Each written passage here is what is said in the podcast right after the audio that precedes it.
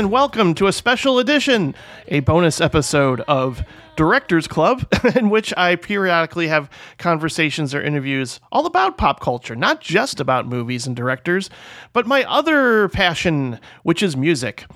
And for those who recall, I did briefly have a spin-off show called Voices and Visions, but that is defunct. Everything is all under one umbrella now, known as Directors Club. And I also now have a Substack, which is cool. Uh, trying to keep up with that in the midst of everything else. But uh, yeah, as most people know that listen to the show and subscribe, I go back 30 years with two film critics earlier in the year.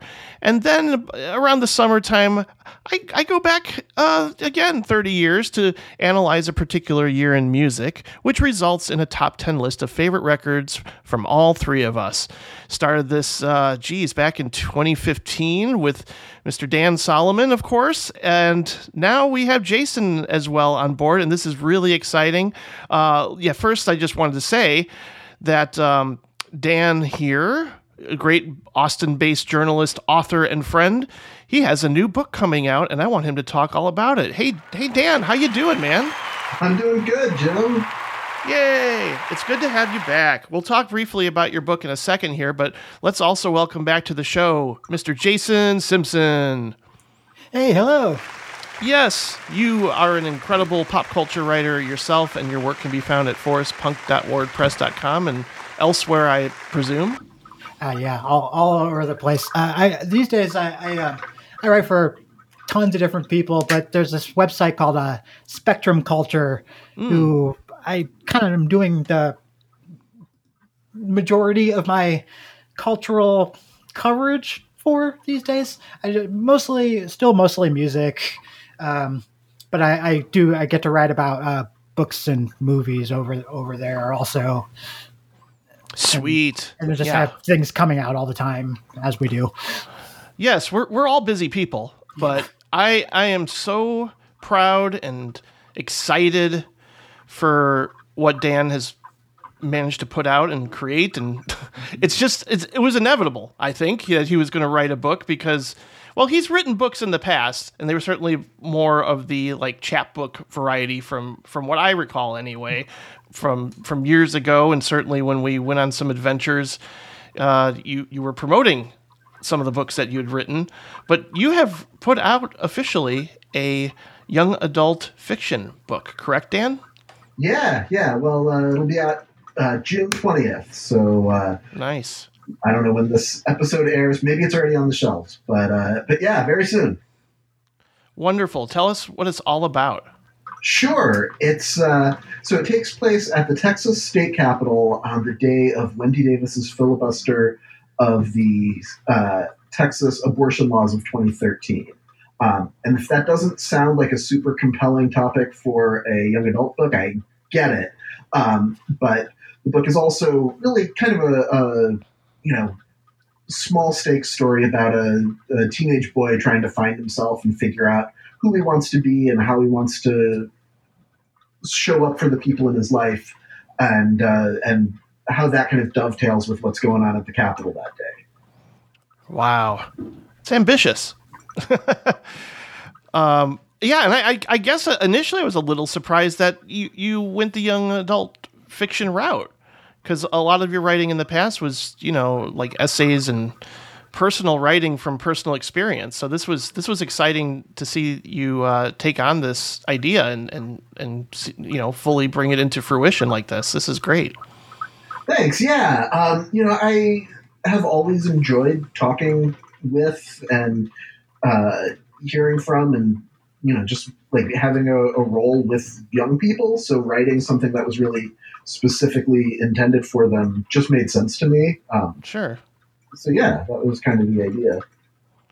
Well, I'm going to make sure that it is uh, on display when it comes out over in the. Uh, well, we, we, we kind of like separate everything in our library, of course. You know, like there's the children's section, there's the teen. Now it's called like U Media, where they get to go in and actually they get to use GarageBand or they get to make art or they get to, you know, do all sorts of cool, fun things that I wish we had back in the day. Uh, as much as I loved our local library, we were mostly just there to check out CDs and cassettes and, and vinyl uh, and certainly read books, but we didn't have like a, a little tiny recording studio to actually go and use. But our library does, and they always have really great displays. And once your book comes out, I know the head of that department. I'm just going to be like, make sure you put this book uh, in, in display in front of eyes. So hopefully, some teens will be compelled to check it out because I'm excited. I'm excited to read it too, for sure. But congrats, huge congrats on that. Yeah. Um. So, as for me, I uh, I'm still making music, but for the most part, I I kind of sat back and went, I don't know if I want to record originals for a little while. I'm gonna just like sit back on that and I want to pay tribute to I mean I've always recorded covers. I mean geez, I'm going all the way back to probably when I started writing songs, but I want to pay tribute to some of the songwriters out there who turned me into a musician or a music fan. Uh, starting with um, this new first full length record of all covers featuring one artist, and I started with uh, Matthew Sweet. And the record is called 100% Sweet appropriately titled, featuring 12 tracks that he's written over the years, including a, a kind of a long lost demo that I, I I came across and was like, wow, I wish he would have put this song out. It's beautiful. So yeah, I had a great time making it, and it's over at gardenonatrampoline.bandcamp.com. It'll be linked in the show notes, and I hope you'll give it a listen if you have 45 minutes to spare because it was a lot of fun. I enjoyed making it. So that's exciting. Oh yeah! Great too. It's a really good record. I, I, I said that in a message, but uh, yeah, I, thank you. I, I love it. I think it's great, and I think it's some of your best work, personally. Yeah, I know. Sometimes I I really struggle with lyrics, so I'm like somebody else should just do all that, I, exactly. you know, and I. I, I just feel really good about like even just the production of it and having real drums. I mean, Yeah, to me, right. like that makes a big difference. Mm-hmm. So it was it was a lot of fun, and I might do this like as a yearly project, like just shoot because I know Juliana Hatfield has started to do this where Oh, every few years she like records an entire album of like her favorite songs by a favorite artist. Oh, cool. Like I know she's got electro like uh, ELO Electric Light Orchestra. That's her next one coming out soon. So Lucinda Williams does a great series of this too. oh yeah, yeah, Yeah. I have to find that. That's really cool. That is cool. Yeah. We're doing this one for all the ladies. H Town boys. Kicking it with my boy Luke. For the 9-3, you know what I'm saying? Cause we will be knocking the boots. G.I. Shazam Dino. They gonna do a little something for you real sexy like, you know what I'm saying? So we're gonna skip over like personal memories of 1993 because, as we kind of know, a lot of those just sort of come out throughout the course of the conversation when we reveal our list of favorites. And of course, we don't want this to go on too long, so we're just gonna launch right into it, guys. I'm I'm so stoked because this was a really strong year, and it might have been my favorite uh, in terms of going back like just re-listens. It might have been my favorite that we've done and i probably have said that before but this time it's very true i think. So um, we're going to go through our top 10 favorite records of 1993 and then uh, run down like a you know brief list of honorable mentions if you got them We're, we'll go dan jason then myself. So dan what is your number 10 record of 1993 Number 10, I have the soundtrack to the mostly forgettable uh, 1993 film Judgment Night. Ooh, good choice. Ooh, good choice. Good choice.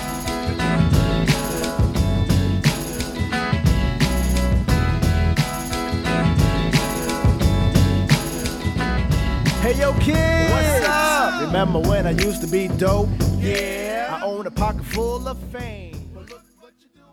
Um, which is a really remarkable collection of songs. Um, and it's kind of a twofer because I was stuck on whether I wanted to, if I had room for uh, Black Sunday by Cypress Hill on this list, Mm. and I didn't. But Cypress Hill does have two songs on Judgment Night.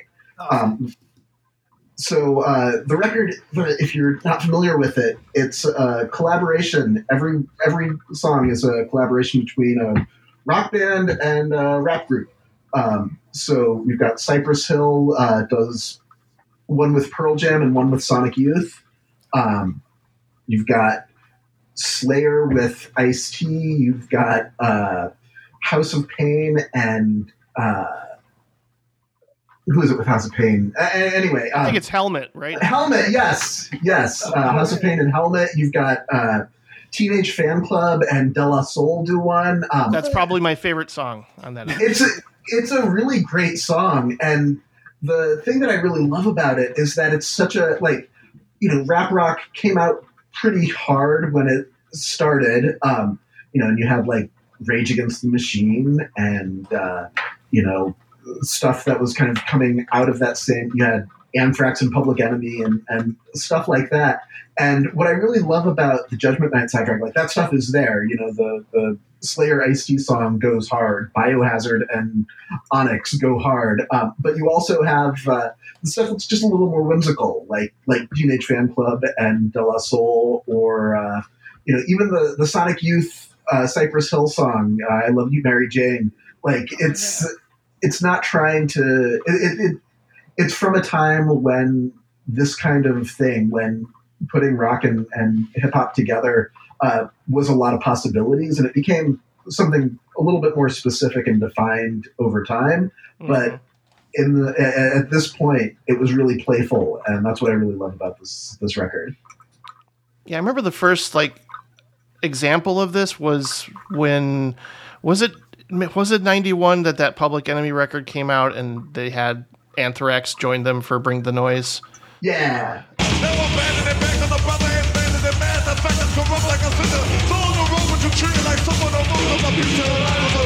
Yeah, that was like the first time I think I came across that, you know, meshing of of styles, and then this sort of just sort of really kickstarted it all in a major way. Uh, and just really weird collaborations that you wouldn't expect to work, like Dinosaur Jr. and Del the Funky Homosapien, right? it's just nuts. You wouldn't think it works, but it does really well.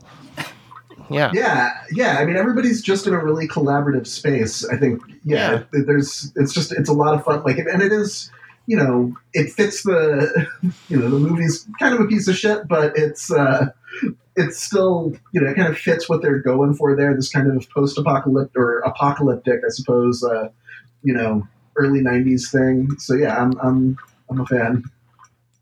Yeah, the movie's bad, but I still kind of like it. uh, just because it's like I don't know, trashy, dumb fun, and like, oh god, Denis Leary is a gang leader, right? That's very believable. Yeah, yeah. Who wouldn't follow that guy uh, to the ends of the earth? I would join that gang. Sure. How about you, Jason? What's your number ten?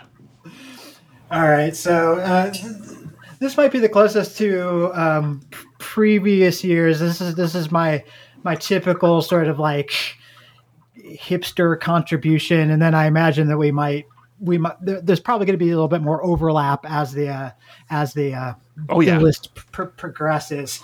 But uh, I do feel that I would be remiss to to not mention or include. Um, so my number ten is um, uh, t- t- the album uh, Tabula Rasa by Einstürzende Neubauten.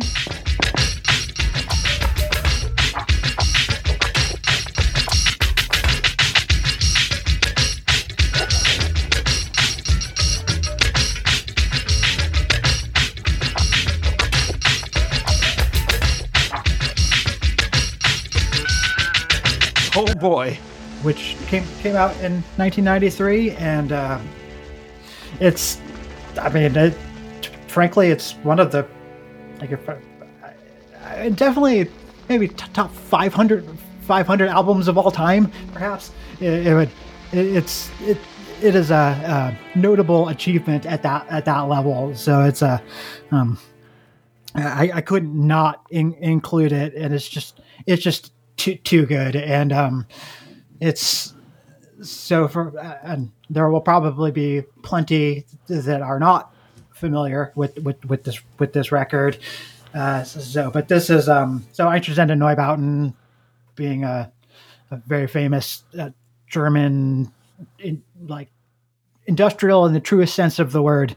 Oh yeah, uh, which, is, which is that they they play like industrial like you know power tools and stuff. Um, and Tabula Rasa is, uh, but was the record where they kind of where they, they sort of left that behind. Like the, the, this is this is the, the the moment when they ceased being just like a sort of a gritty kind of post punk.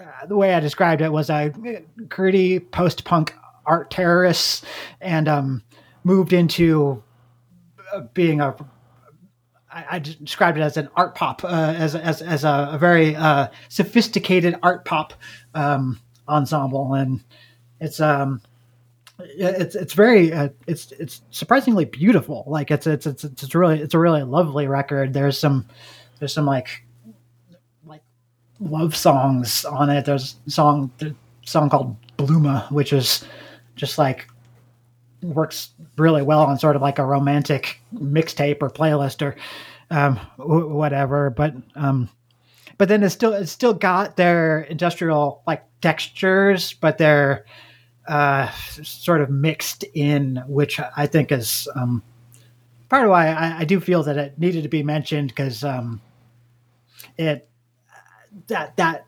interesting blend of uh, sort of avant-garde, sort of like um, experimentation mixed with like good musicianship and songwriting.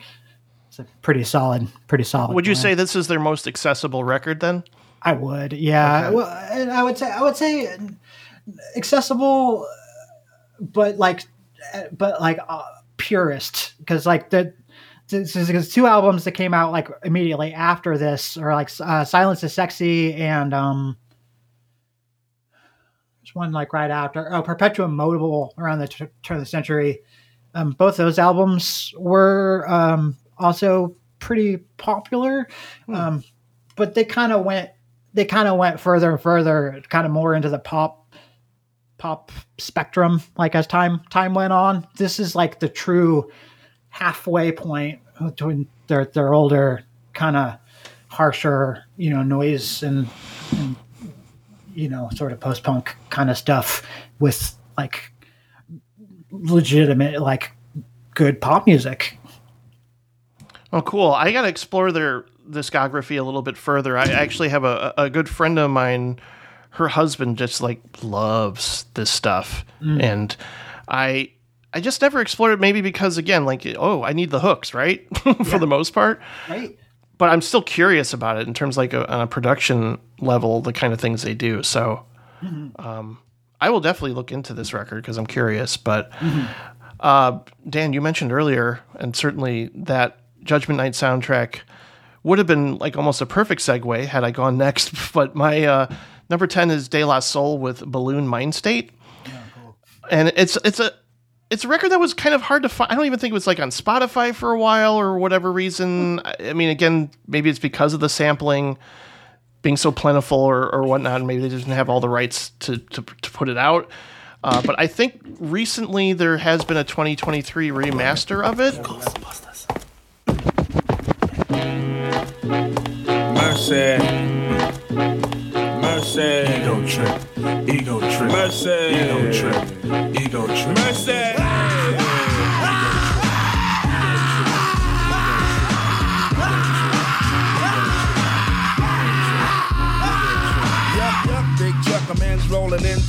How you do? How you do? I got the chart to make you jump because I'm heading eastbound. Tired of the merry-go-round and around. Yeah, all of their stuff got uh, was was uh, they were like the last holdouts on streaming until this year, and then they re-released every they reissued everything uh, right before Trugoy died. Um, right. They, yeah, they it was like the De La Renaissance, and then he fucking died, which was horrible.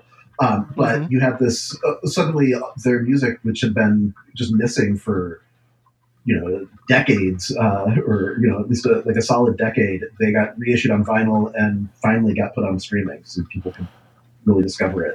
I hope they do because this is a remarkable record that um, I probably, again, like I think what's interesting for me is going back and listening to this era because, you know, from junior high school, I was just so into, you know, things like the Beastie Boys and Public Enemy, just like your typical mainstream rap. Uh, and then once once I became a freshman in high school, I just transformed into somebody who listened to hip hop into someone who mainly just listened to guitar heavy grunge and alternative rock. You know, and it was just that it was just maybe it's because of the cultural impact and everything that something like Nirvana had, but I just became less interested in hip hop. But when I go back and listen to, you know, hip hop from the ni- early 90s, I kind of go, gosh, this would have been something I would have just eaten up had I just suddenly didn't close the door to this style for for so long because this is really something I something else in terms of production, of course, but it it, it, it stays consistent even as it's evolving throughout. I, that's what I love about it, and it incorporates, of course, a lot of jazz elements and very interesting samples that. Uh, I'm trying to think of one. Um, like I Am I Be has this sample of "You Made Me So Very Happy" by uh, Lou Rawls, that is like just the piano of that being you know throughout the song is just a really smart sample to go with the the kind of things that they're rapping about. Uh, because this this is also them kind of getting a little disillusioned with the music industry, and they sort of convey that throughout this album. You know, listening to it more in depth, I was just like, wow, they have they have a lot to say. You know, it's not all just fun and games. you know, there's it, it gets surprisingly introspective and a little dark at times. But you know, that's still fun. You still got Biz Markie on here. you know, it's still they still knew how to make a satisfying, enjoyable rap song while also having some sort of commentary throughout. Um, like th- there's that song Patty Duke, which really shows them like having this contempt for the music industry. Um, but yeah, it's, it's like ego tripping is such a jam. It starts off with those screams, and I'm just like, Yeah. oh, this is it's so good. It's su- it's just a record that's full of surprises while also kind of staying true to what makes them so great and engaging and smart. Uh, so yeah, I just I love this album. I I wish I'd discovered it sooner. I it's more of a recent discovery for me, but I just I'm so glad now people can go out and listen to it because it's really special. It really is. So that's why it's my number 10.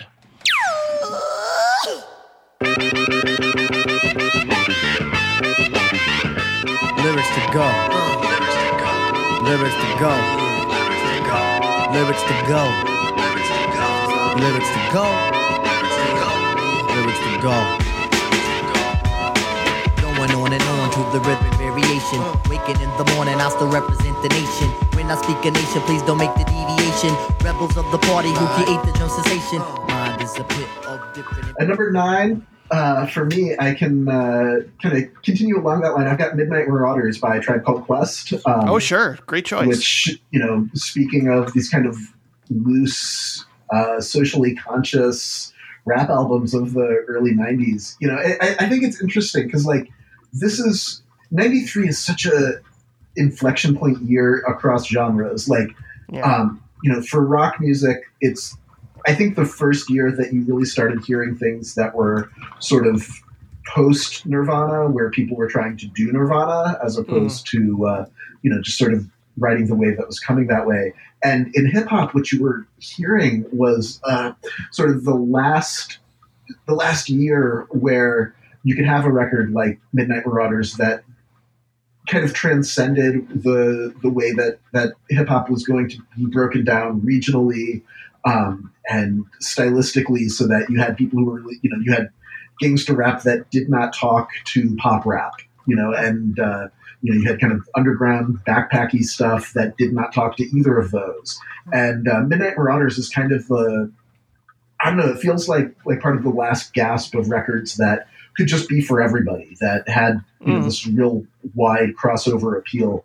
Um, yeah, because it's a it's a I mean it's an incredible record. Uh, the sound has that kind of you know heavy bass low end thing going on um, that they started doing on the last album, uh, but you know they've also got it just yeah I don't know it it uh, it speaks on a couple of different levels. Um, it's socially conscious, but it's not corny or preachy or you know sort of where things ended up going as people were who were maybe less artistic or less uh, qualified to you know to do that sort of thing got inspired by Q-Tip and, and Phife Dawg. Uh, it, it's like the yeah, kind of the early recipe of it. Um, it doesn't sound dated the way that some '90s, like early '90s stuff does. Uh, Yeah. just a great record. Just yeah, just a, uh yeah, just like it's it's remarkable to look at what a tribe called Quest did throughout their career, but especially this era, um, where yeah, it's just all you know. Yeah, it, it, it's it's all all championship quality stuff. They're like the you know the '93 Bulls or '93 Tribe Called Quest are uh, you know just kind of on the same the same wavelength there. I keep meaning to see the documentary. I think Michael Rapaport made it. Yeah, he did. He did. He's a big Yeah. fan. Yeah, I should I should check that out sometime. I'd be curious about their trajectory, you know, and their career as like a narrative. It'd be interesting to see. Yeah. All right, Jason, what's number nine for you? and uh, we're, we're saying uh, before I get into it to, to that uh, I, I kind of figured I you guys you guys are I was sort of hoping that you guys might sort of fill in some of the blanks like some of these I think you've got two of them already like both those hip hop records. I was like I was like oh god I wish I had room for all of this. So I I feel like this between all of our you know list combined we might end up get with the the top you know 30 best albums Yeah, the definitive list. yeah, yeah, exactly. Um, so I don't know. This one might end up on either of your guys. I don't know if this is to your taste necessarily or not. Um, I think this the real surprise is that it's it's perhaps not higher on my list, but my number nine is uh, uh Tool's Undertow sure. whi- which is uh, a sort of funny. Uh, my list is kind of like uh, is about forty percent reflective of like what I actually listened to in 1993, and then um, the the rest being because like I had to. I tried to be somewhat semi-objective and just be like, yeah, well, these these records are like you know objectively better. Um, so, I, I, but Tool uh, Undertow was one I I liked, like I, I was listening to, and that was like kind of like early uh, foray into um, into metal, which wouldn't fully take into like take me a good a good additional ten years to um, you know my twenties is when I, I finally started you know got more into into metal, um, but then this one was like I, I didn't rank it higher because I do I, I did some it's I feel that it's still relevant and it still holds up, but I do think that it is a bit dated and it is a little bit of um like it sounds like it's from 1993 um Yeah. which I also find just like slight, slightly intriguing. As like kind of a it's like kind of it's, it's definitely an interesting and um, useful snapshot of uh, it's like kind of like almost like art metal kind of I don't know. Like there was um at the time there had been, been bands like like prong or like uh uh filter uh these sorts of uh but anyway like I, I'm sort of struck. I was listening back to it, and uh, it, like it holds up very well. But like I'm, it's just it's it, it's like a legitimately like like unpleasant record though. like he talks about and the sentiments that are, I'm just like I was like it's it's like it's kind of it's kind of like sort of brutal and like kind of kind of ugly. Like I um but I also I sort of appreciate and this this was the part that felt like definitively 90s and especially like early 90s which is that, that there was there's no there's no good there's no real good guy in this like scenario like he- they're like like he's like he's like kind he's probably somewhat excluding himself from some of the, the issues that he's talking about but it's mostly just kind of like we're all like super like complicit. Like it's i don't know I, I found i found the lack of like clear morals like kind of uh striking and um, and, and, and, and i don't know you got songs like like prison sex or something and it's just like it's just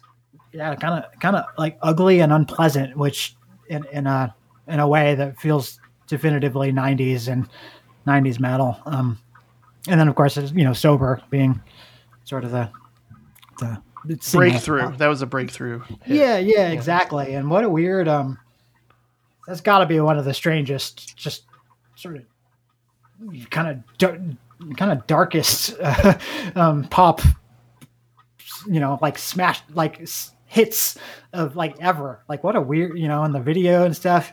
Uh, Yeah, that was like a part of the MTV's Buzz bin. Yeah, right, exactly. It's just super just dark and sort of unsettling and it's just self-loathing, but it hates everybody else too and uh,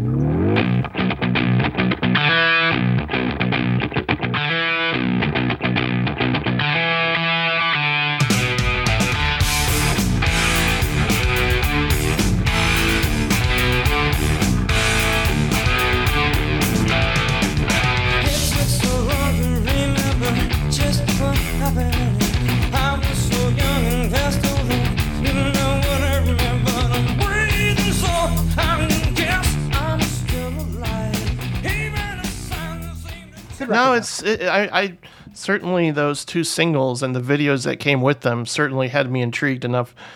Um, but to me, like this, this felt like a debut, and I, this is going to come up later for me too, where it's like this is a solid debut, but then what they came out with after, like spe- the next record, was when they I think found their true voice and right. really kind of blew me away uh, even more. But no, there's no denying the impact of, that this had at the time for sure. Um, and something completely different for me, a little unexpected, but uh, at, at the same time, hey, I I can admit once in a while I just I want something that's easy to listen to, and that's um, number nine is Willie Nelson's Across the Borderline. Oh, nice. which um, you know from it's funny to go from some hip hop to some country because country was just not something I listened to at all around this time in the early 90s. In fact, it was one of those things where if my aunt or my dad was listening to it, I just kind of go, "Ugh, I can't do I can't do it. I can't do this genre. This is not for me. I don't like it." I mean, the problem was is that they were mostly listening to contemporary country and, you know, things like Garth Brooks, but after a while, I started to discover Willie Nelson or Kris Kristofferson or Waylon Jennings or Johnny Cash, of course. And then suddenly I was really hooked. I, I, I found the rawness, the vulnerability, and just everything about you know kind of just w- what was missing from from contemporary country. Like it just there, there was something really special and honest and, and and and genuine about what Willie Nelson was doing. And it's it's crazy to think like that yeah, this album was produced by Don Was and you and you got the um the title track you know that was written by Ry Cooder and he's here and you know you got um just I think what really intrigued me to listen to this album was just seeing the collaborators and the duets that were on here. Um, I, I just was like, wow, I had no idea that he did a cover of Peter Gabriel's "Don't Give Up" with Sinead O'Connor. I, I didn't. I, it was a recent like, oh my god, how did I not know that? So I listened to this whole thing and was just, I was floored. I think the only song I really had heard before was um, "Getting Over You," which is just like a perfect breakup ballad with Bonnie Raitt. These are the things I say, but they're so hard to do. Like getting over you. You gotta believe that there's a reason that we surrender up our hearts.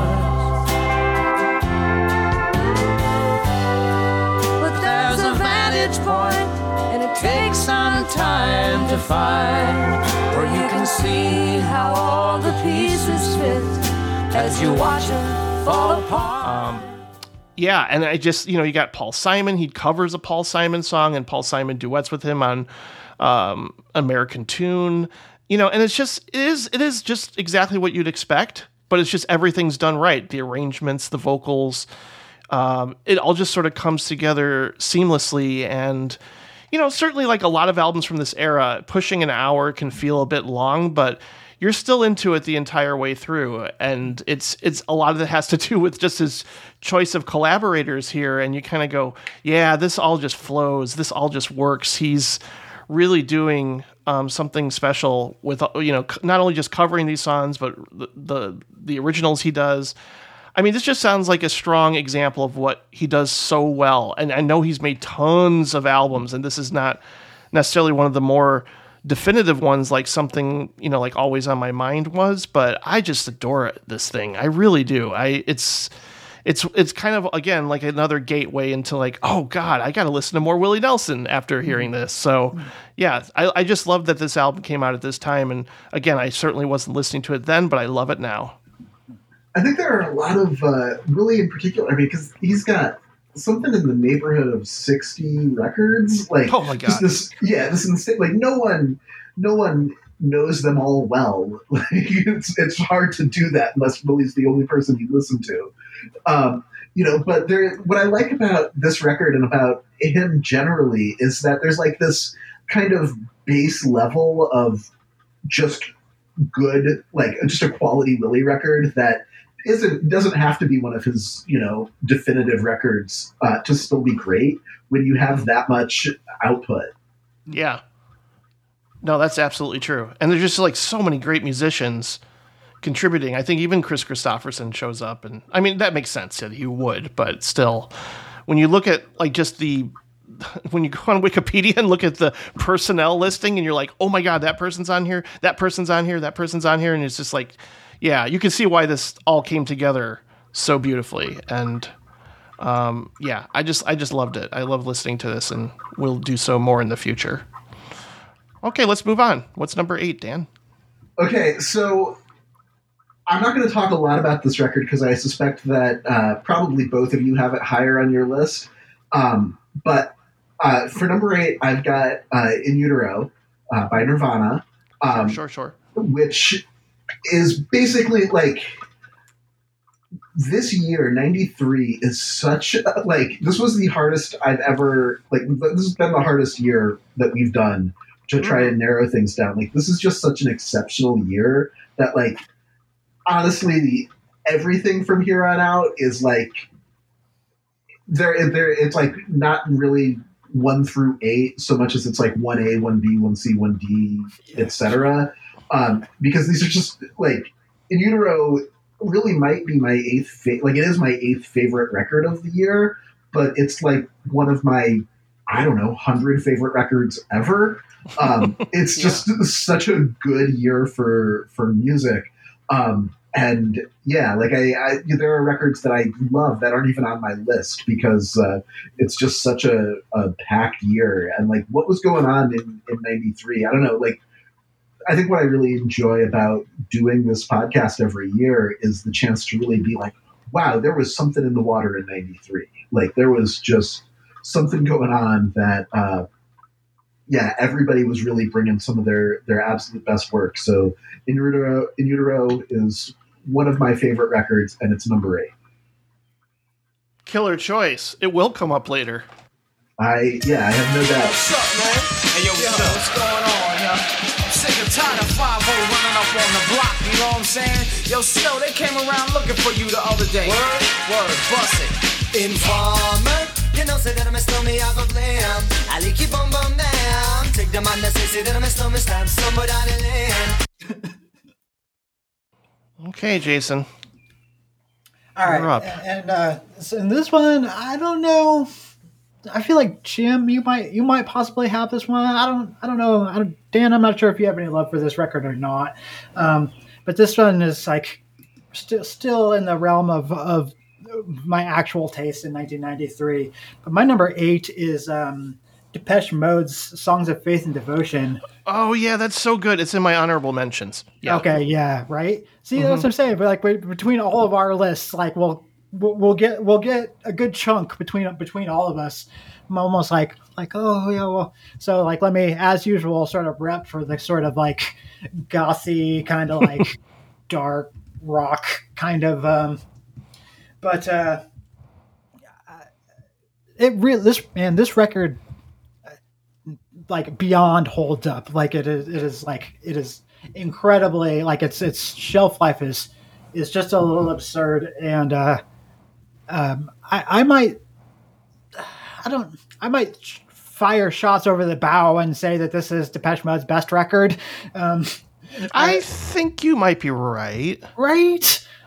Like Yeah. I, I know I know that's sacrilege to Depeche I mean, Mode it's either this or Violator for me. yeah, I mean, well, yeah, to Violator that would be a, a you know like probably a head to head kind of like. yeah. But I just I, I like I like them as like a dark rock band like like so much more like I hate to say it but more than uh than um than uh, as a, a synth pop band like I don't know this like sort of like moody sort of juke joint bar rock kind of like um it is and then this is like it's actually appropriate too because I I think I mentioned this in the email too. But today is the 30th anniversary of the second time that I saw that I saw Depeche Mode. so I I saw Depeche Mode on June 11th, 1993 Wow. with uh, uh who else was on the bill, but it was Pr- Pr- Pr- Primal Scream. They played with Primal Scream. It was a It must have been Rather- fun. Jeez. it, it really was. It was it was it was a fun, it was a fun show. It was at the World, which I don't care much for for as a venue, but uh, um, uh, yeah, and I don't know. Like it's just like I don't under.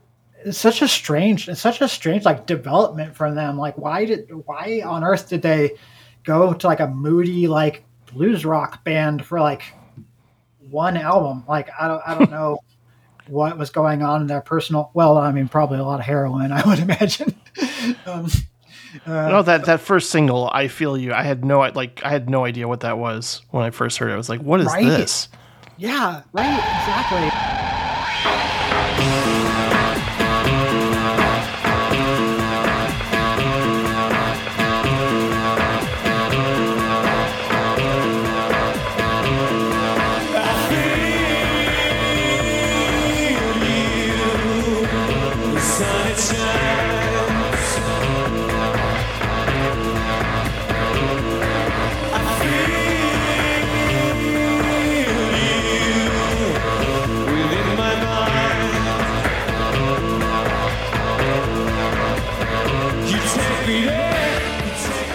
because it's like it is like very fresh like it sounds um truly a, a, a classic record i would say Yeah. No, I I have never listened to this record before in my entire life. really Wow. Yeah. you would really like this one i bet dan I think you would too. Okay. Yeah. I've never liked that guy's voice, so I haven't paid much time for him. yeah But uh, sure but yeah, I, I I'm intrigued. Yeah, I I feel like the I one of my first shirts I ever got. I think it was either the New Order Republic shirt or hmm.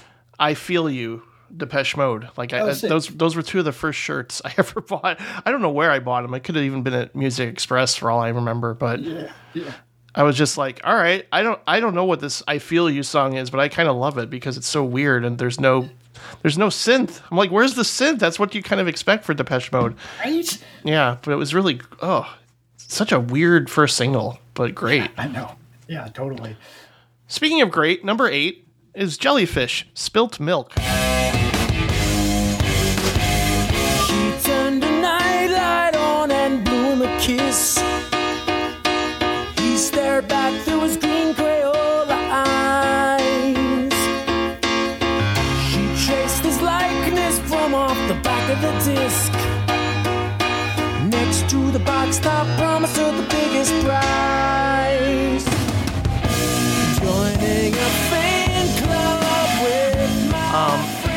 They're like kind of I almost think of this even though like at the time they I think they lost one of their members and they turned into like a trio.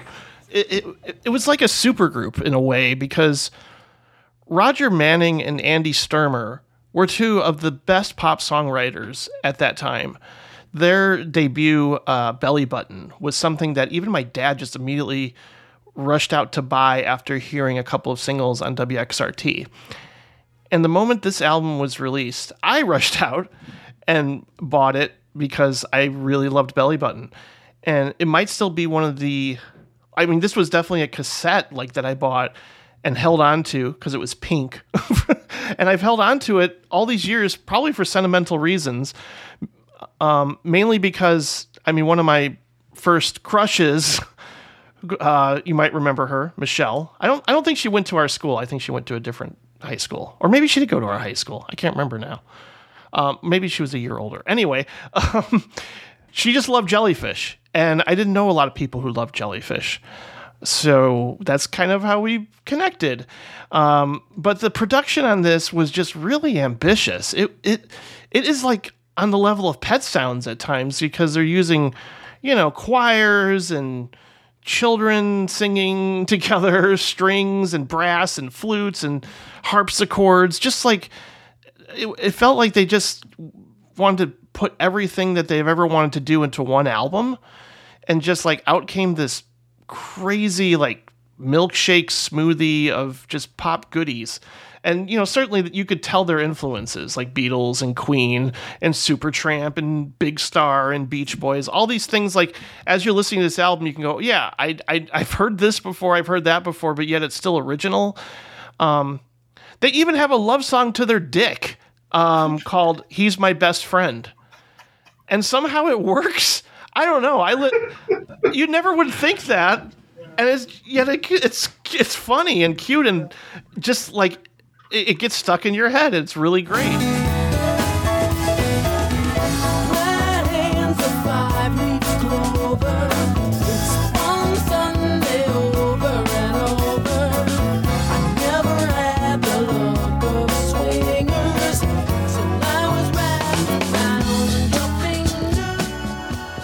Um, I had no idea at the time when I was. I didn't even think about the fact that it was about their dick um, when I first heard it. But now you hear it, I'm like, oh, well, duh. It's very obvious. But yeah, like Jon Brion shows up.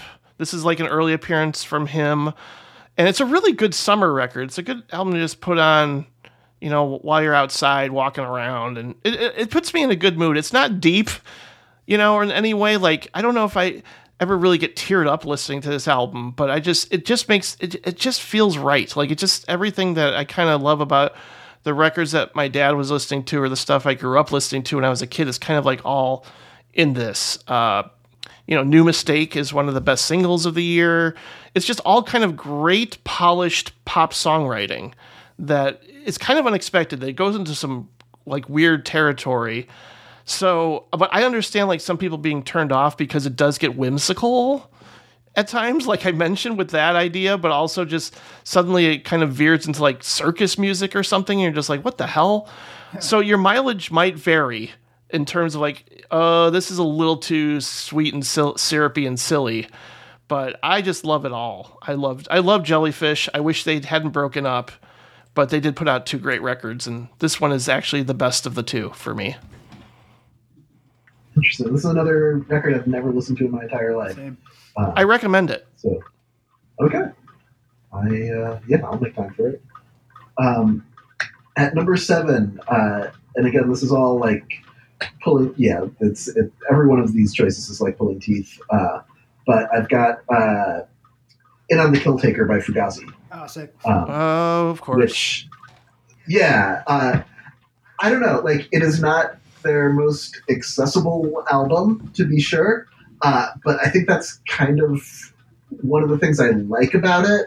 Um, it's occasionally really alienating and occasionally really beautiful and uh, it is interested in being both of those things kind of all the time. Uh, it's i don't know I, I think it's really interesting where it fits within kind of what was going on. Like, uh, you know, punk rock was very mainstream by 1993. Uh, you know, you had Nirvana and fucking Green Day and, you know, all of this, uh, the stuff that had really changed what people were listening to. So that a band like Fugazi had the potential to be extremely mainstream if they wanted to. And, uh, they really didn't want to, and they made this record that, uh, you know, is harsh and abrasive and lovely and alienating, and uh, yeah, I, I, I just I find it on the Kill Taker like extremely re-listenable. Um, it's you know, Fugazi. I, I- I think most of their records are, are pretty easy to go back to, um, but this one just is is so like there's so it's there's so much depth to it. Um, you know, where you can have uh, yeah the the interplay between the two vocalists from track to track, the the sound of the thing where you know they kind of abandon punk rock for something that's just more experimental and ambitious. Um, you know, I yeah, I find it fascinating. Like the you know, they were in such a unique position at this point where everybody who was getting famous making records that uh, maybe sounded a little bit like Fugazi or you know that, that grew up listening to Minor Threat where you know you had you know Kurt Cobain or, or Eddie Vedder or whoever who wanted to be Fugazi but also wanted to be rock stars. Um, you know, Fugazi provides such an interesting counterpoint to that because they they were just themselves and they you know they turned down headlining Lollapalooza that year. They turned down you know ten million dollars from Atlantic Records. Like they were really trying to just be themselves and do something that was really true to them. And uh, "In on the Killtaker" is what that sounds like. And uh, yeah, I just yeah just I don't know. Again, like one of the hundred my hundred favorite records. Well, I feel like a jerk for not making time for this. I will. Yeah, yeah, give it a shot. I think um, yeah, it fits in really, really well uh, with like when you think of it as a '93 record and, and what a defining year that was for music. Uh, it really feels like one of the the kings of the '93 records.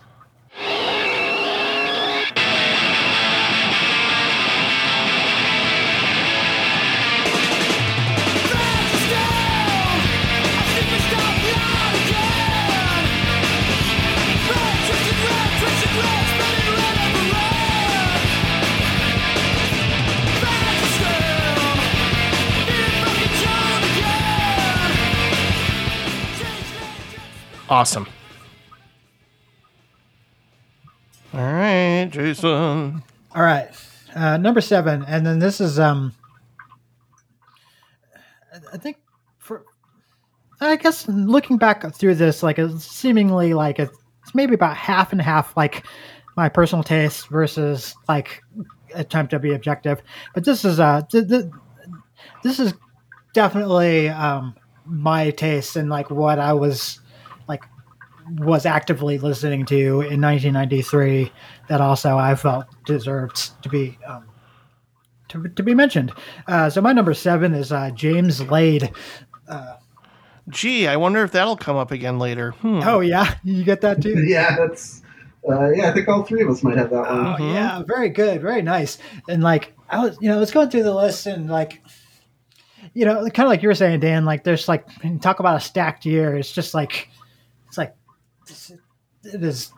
It was very hard to pick just ten re- records or even just fifteen with the the you know honorable mentions and. uh but I felt like uh, I felt like laid does like deserved to be uh, included, and that uh, and I mean this I mean I mean this lovingly, but like they're they, they're like a band. They had they basic they, they had like one good record in them. Like I don't know, it's like it's like kind of an anomalous like. I don't like their stuff after laid. Like I do not care for very much.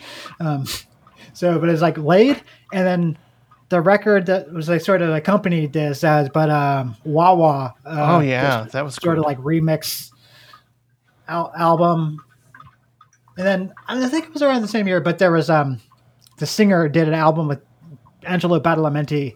Uh, Oh, oh, Who's in as- as well. And I was, like they had this like brief tear of just like just, just like brilliance, and then just like and then just kind of fucked off to go be a kind of a whatever indie pop band. Um, but yeah, this record, and I also I felt like it was um. Uh, I felt like it was, it was like fairly like reflective of like the the um the culture at the time like like, I was noticing um like one common thread or like I, I'm noticing there's a lot of like skepticism towards like religion. Like that seems to be it was like kind of a uh, you know, a Tool was definitely like talking about that, and then like, but I, I suppose like that's where my own you know journey and kind of like reflect like because I, I was like very much a you know kind of bitter kind of like lapsed like protestant in, in 1993 and was like coming out of like being like like like heavily religious into being like heavily not religious at all. And um so like the song like uh um uh, one, one of the three on this record is like a just was like really like anthemic um to me at that time and uh i was gonna say and I- and I, others would probably take issue with this but it's like it's like a record where it's uh its single was like by far like the shittiest song like on like, like it's like there's like laid and then like the entire rest of the album. Like it's just sort of like i don't know like there's it's so um upbeat and it's kind of kind It's of a real different vibe for sure. hmm and then, and then the rest of the record is like kind of like a kind of a bummer kind of like you know vaguely like nocturnal kind of like introspective like oh and then let's start last thing about it but like why I, I felt like it was um worthy of mentioning is that it's got this like sort of like unassuming kind of like folk rock kind of like quality that like i felt was just like kind of like uniquely 1993 like it's like kind of like built around like sort of like strummy like strummy acoustic guitars and it's it's like really like just kind of like unpretentious and just know, it feels like almost like a crowded house or something or like I I just I don't really hear a lot of I haven't really heard a lot of records like that since. Like I feel like it's like things have diversified more since or something or uh, got this sort of like singer songwriter kind of like backbone that is then sort of like fleshed out. But I don't know. Yeah, again, another one that's just like crammed full of uh, um, just great songs. Like, I mean, I would honestly say probably almost every single song on the record is a great. Yeah, it's just just a lot of good songs, which is like a, always a, a bonus for a for a record. So, um, yeah, and I, and I, I, I, it's another one that I feel uh, holds up really well and ha- has aged better than a lot even on on this list. Like, it, Oh yeah, that um, we'll we'll talk about it more. yeah, Number seven is another surprise because I rarely have two hip hop records on my list, but um, there's there's no denying that this is one of the all time greats, and all I can say is bring the ruckus. yep, bring it. Wu-Tang Clan ain't nothing to fuck with. Wu-Tang Clan ain't nothing to fuck with. There's no place to hide once I step inside the room. Dr. Doom, prepare for the boom. Bam! Oh man, I slam. Damn, I scream like Tarzan. I be tossing and forcing. My style is awesome. I'm causing more Family Feud than Richard Dawson. And the survey said you're dead. Baby flying guillotine chops off your fucking head. Mister, who is that? Hey yo, the who is back. Making niggas go boom boom like a super jet. Me fear no one. Oh no, here come the Wu Tang Shogun. Killer to the eardrum. Enter the Wu Tang, 36 Chambers by the Wu Tang Clan. And we certainly have already talked a little bit about how, yeah, this, this uh, around this time, it was just, God, 93. What, what kind of a banner year for a lot of hip hop to where, yes, we could probably make a top 30 hip hop records list, you know, if we wanted to. Um, Sure. you know I, I, there's there's a couple more in my honorable mentions but i don't know this was also the time it was just getting really raw and intense and like i think of yeah i do think of the judgment night soundtrack but also like something like onyx you know it was just like what is good yeah like it's just there's a lot of intensity and and yelling and just getting all fired up and every time i go back to this i get riled up i mean it's just unruly and just playing crazy at times they, they don't give a fuck you know they're just like they're letting it all happen they're just you know and it's it's just and, and you got like nine very unique rappers just sort of all bringing different styles of rhyming, and and, and their flow is all interesting and. And yet they all all manage to like maintain a persona that makes them stand out. Like you, you kind of can hopefully figure out who's who, especially if you know like subsequent records that they put out as solo artists. But I don't know, t- like all these years later, it, it, nothing sounds quite like it, and yet it does remain timeless and reflective of this era. And it's just like it- it's got this hard edge and just so many powerful messages and and RZA is just like a master. I, I don't know. You listen to each song and you almost can't decide who's got the best verse because they're all so strong and and unique. Method Man. Yeah. Method Man has the best verse. Okay, yeah. Well, that that I can understand that completely. But yeah, it all just flows together and it's propulsive. Um yeah, I know I know Dan, you you spoke a little bit earlier too like why why you know a record like this was so important or just, you know, the, the cultural impact that rap was having around this time, but I mean, in general, this is just one of the better hip hop records of the '90s for me. I mean, I go I, I when I go back up to it, I just it it goes up in estimation, in value, and importance. So, and I just get really like, urgh, I just I, get so energized by it. You know, it's just a great fucking record all around. Yes. Absolutely. Yeah, I've, I've got it uh, a little higher up on my list. Sweet, I figured. Let's go. Let's keep it going. Yeah. Uh, so at number six, I've got uh, Doggy Style by Snoop Doggy Dogg. As I look up at the sky, my mind starts dripping, a tear drops my eye. My body temperature falls. I'm shaking and they breaking, trying to save the dough.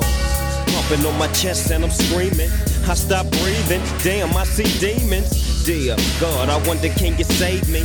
I can't die, my boo boo's about to have my baby. I think it's too late for praying. Hold up, her voice spoke to me and it slowly started saying. Um, sure.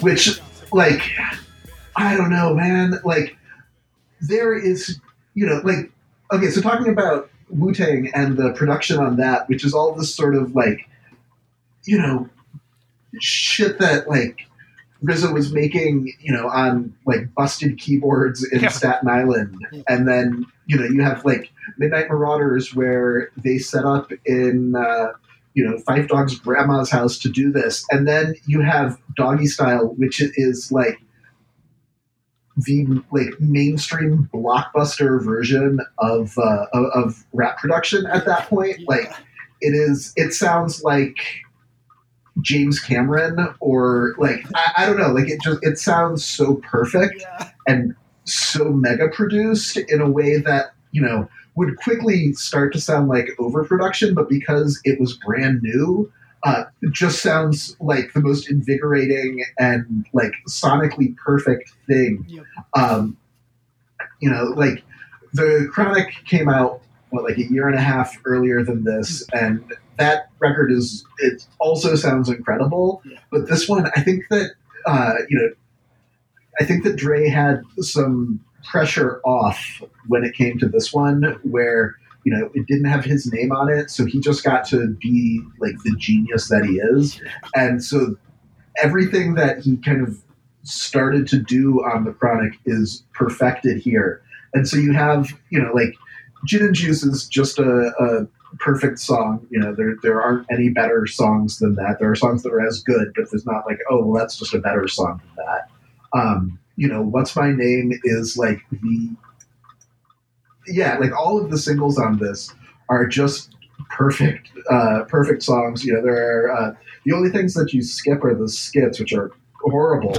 um, but like, you know, you've got this like kind of, you know, it, it's there are lots of party and good time songs on it, but then you have like this, you know, absolutely like dark goth production on "Murder Was the Case." Oh yeah, and, that's a great uh, song.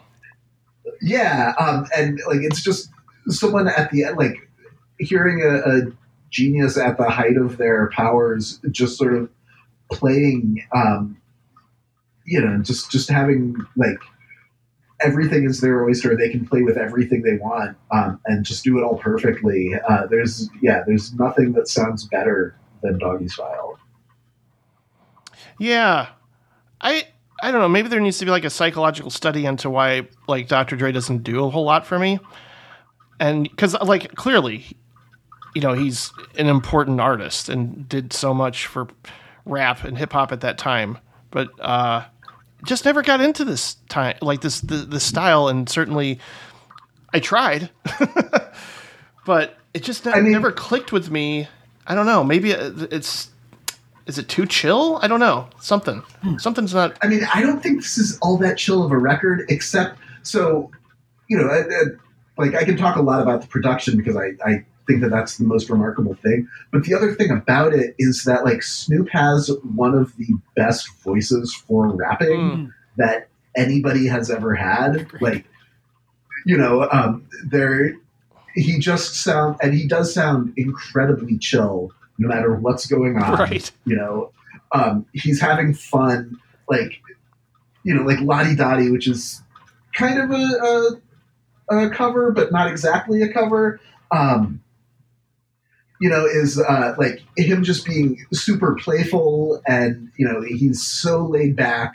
Um, but he, you know, he can do story songs. He can do, uh, you know, he can do party songs. He can do this, uh, you know, kind of fucked up, uh, you know, a little bit scarier stuff. Um, and he can do all of that on this record, and he does. And like, you know, I, I think it's interesting because he never made another record front to back that was that was even really good. Um, but he just spent everything he had. He was what, like 19 years old at the time. Uh, so yeah, I mean, I think that you have to kind of take it as the product of a you know 19 year old who uh, you know is is playing with house money here. But uh, so I, I can understand why that can be a turnoff because you know it's like listening to this and imagining you know like wow, it must have felt like shit to be a woman to hear this record at the time. Yeah. Um, you know, like that. That's all. That's all certainly real. But um, but yeah, it's just yeah. Like I get how it can be alienating in some ways, but also it's just it's it's also really exciting. Um, just so much verve to it. I'll definitely go back and listen to it and go for a walk in the summertime and just, you know, I'm sure, I'm sure it, it's just weird to me because like it, it's maybe this was like just the era where I was just kind of like, uh, uh rap isn't for me anymore. Bye bye, and I just sort of like dismissed it all or something like, and that's kind of sad. But like when I go back, like I have certainly with with things like Tribe Called Quest or, or Wu Tang or whatever, like the ones I've pointed out already, they hold up and they still affect me deeply. So it's very possible that if I go back to this album, I'll go, oh, yeah, it does work. It does click with me. It does do something that maybe it just didn't do for me when it first came out. But no, it's an important album. I mean, like anything that Dre had to do with at, at this at this time certainly resonated with a lot of people. So Sure, yeah, there are no shortage of uh, of white suburban teenagers who spent a lot of time trying to figure out how to properly intone the word biatch because of this record. all right, let's keep it going, Jason. What did you got?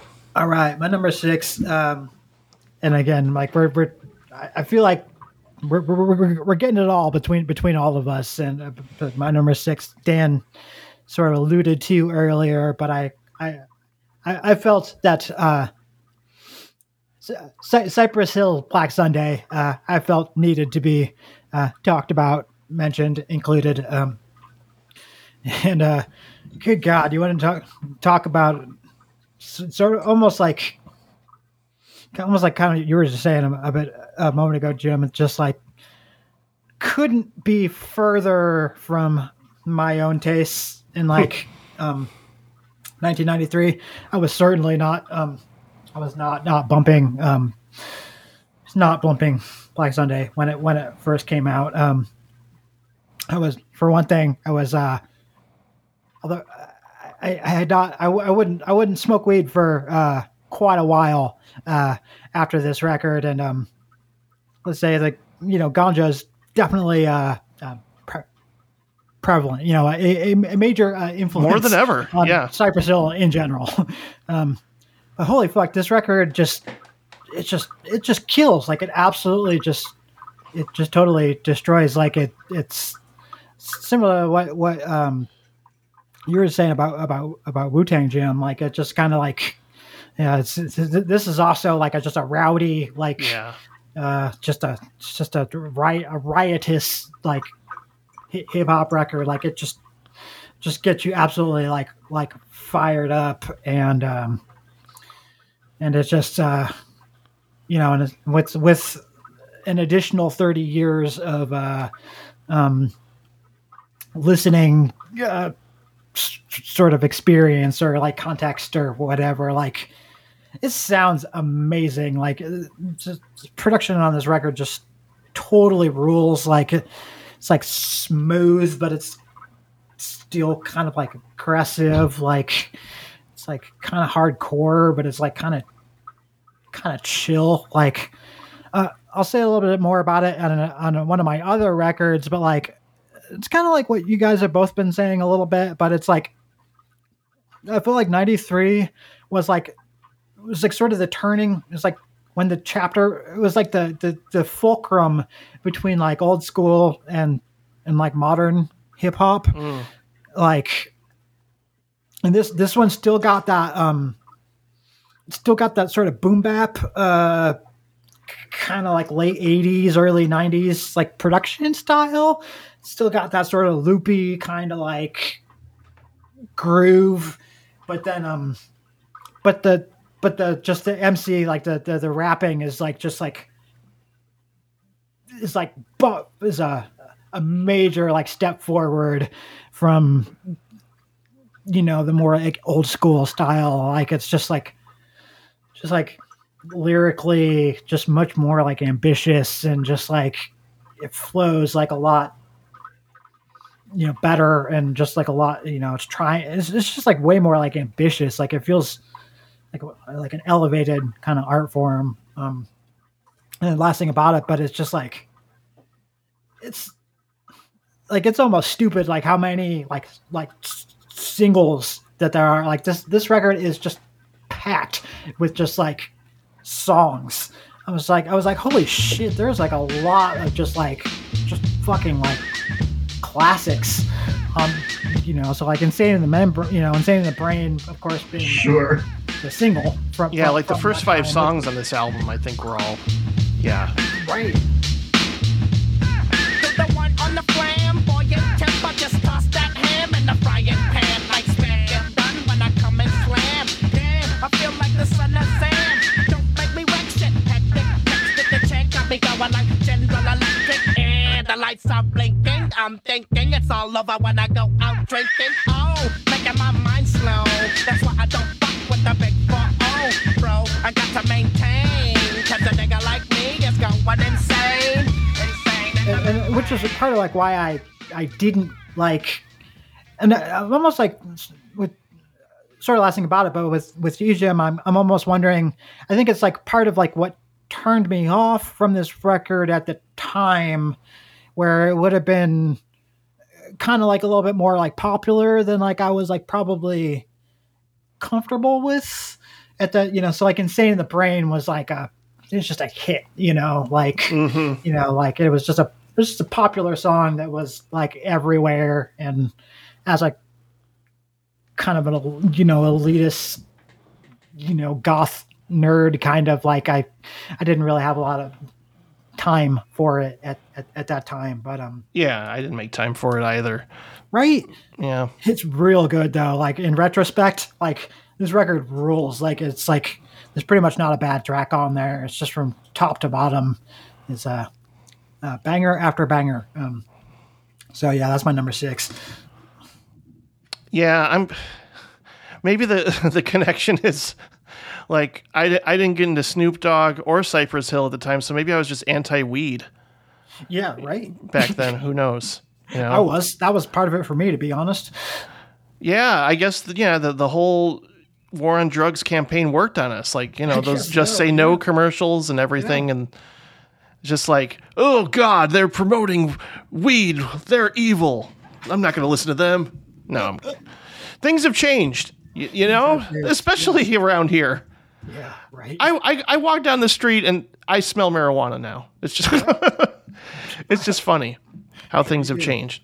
right Uh, so number six, I, and yeah, as we've said, like I, I- feel like from this point forward, all the records I've chosen are a little predictable.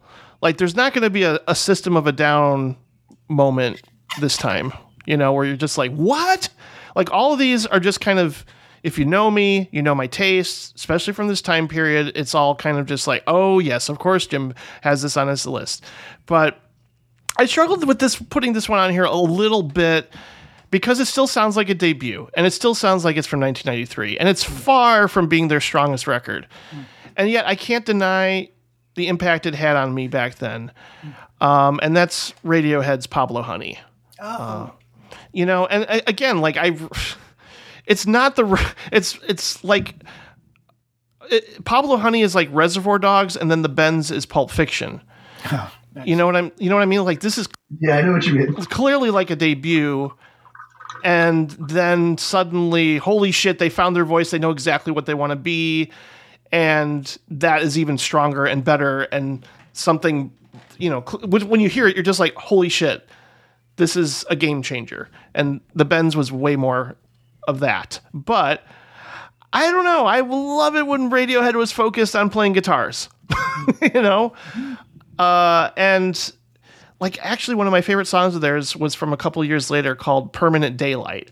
And like that was like a B-side, there was hardly any lyrics. It was just them kind of like jamming with delay pedals, sounding a bit like Sonic Youth. And I'll never forget the moment when I saw them play like in Grant Park and that song came on and nobody knew what it was but me and I was losing my mind because like they're just playing something you would never expect them to play all of a sudden. Uh, and so yeah, I, this is there's a lot to like and appreciate on this record. I still love it. Um, to me, uh, Lurgee or Lurgee is as good as anything on the Bends. I I think that song kind of breaks my heart. Um, and the singles here, Lurgee feels like that could be like almost any era, maybe not King of Limbs, but almost any era of Radiohead. Sure. Kind of like they're like, oh yeah, I can hear that. That that seems like the same band. absolutely.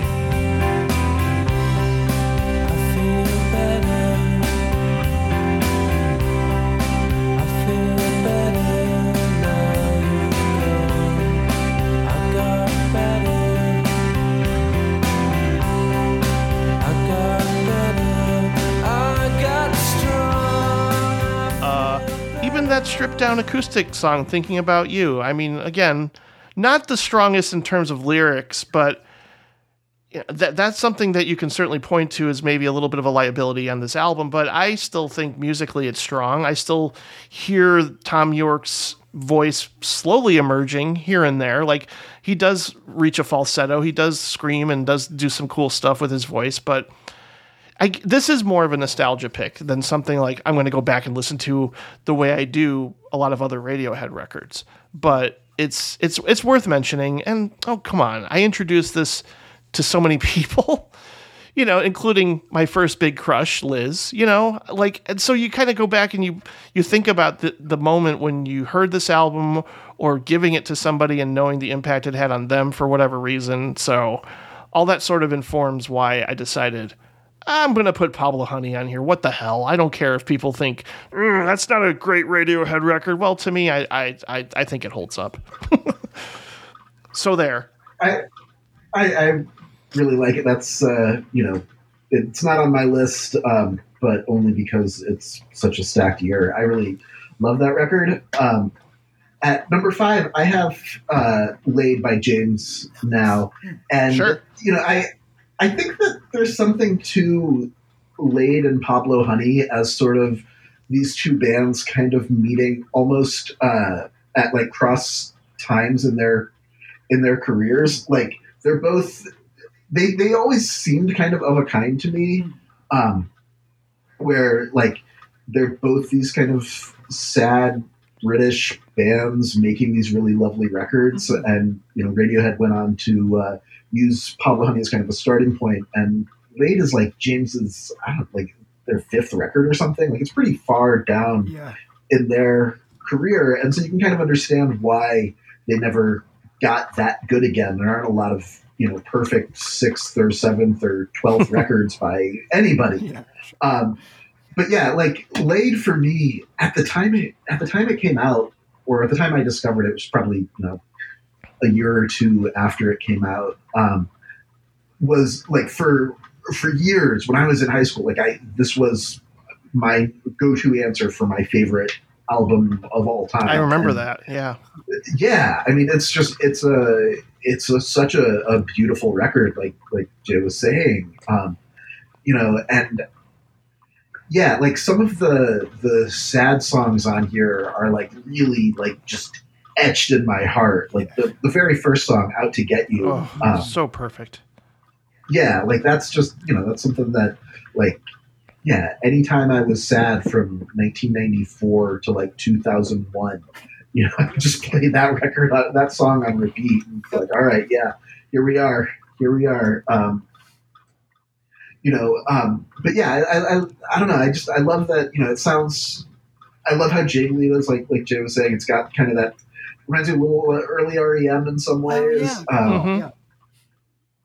you know it's just it's got such a great sound with such great songs and uh, you know it, it it's all you know like you can really splice like oh okay well here's a you know uh, i don't know a song like P.S. which is you know a little bit kind of darker um, versus a song like like sometimes Oh, uh, which yeah. is you know poppier and and uh, yeah but the whole the whole record just ha- holds together really well um, and yeah, I mean, I've listened to it. I don't know, uh, uh, ten thousand times in my life, and uh, I'll probably match that uh, over the next, you know, the rest of my life.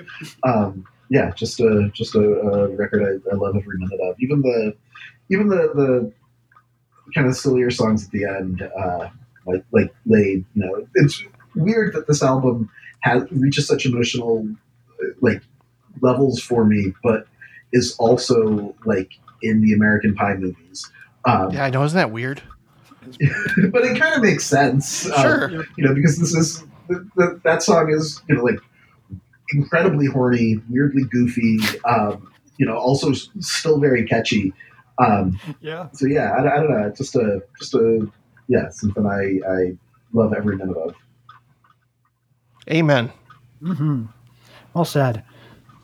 And uh, I think the fact that this is this high, like or low or high, take your pick, uh, on my list is should be semi-reflective of the the way that I I organized the, the, the, the, this this whole thing, and uh, in that um, this record in like numerous in in in a bunch of different ways like completely changed my life and is still um, number five um, so my number five is uh, uh, dead can dance into the labyrinth um, Yeah. Oh wow.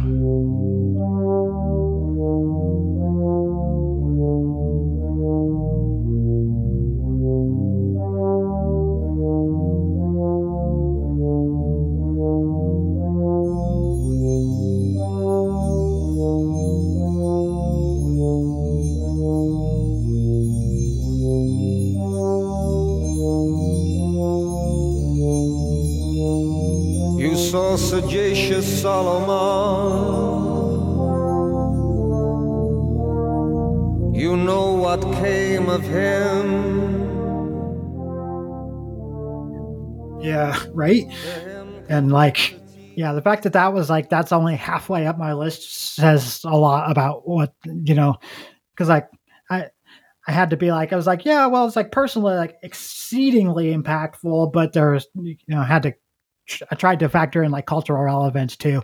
Um, but this record, uh, many things that could be said about it, uh, but the most thing like th- th- this was like the the starting point this is when my obsession with music began.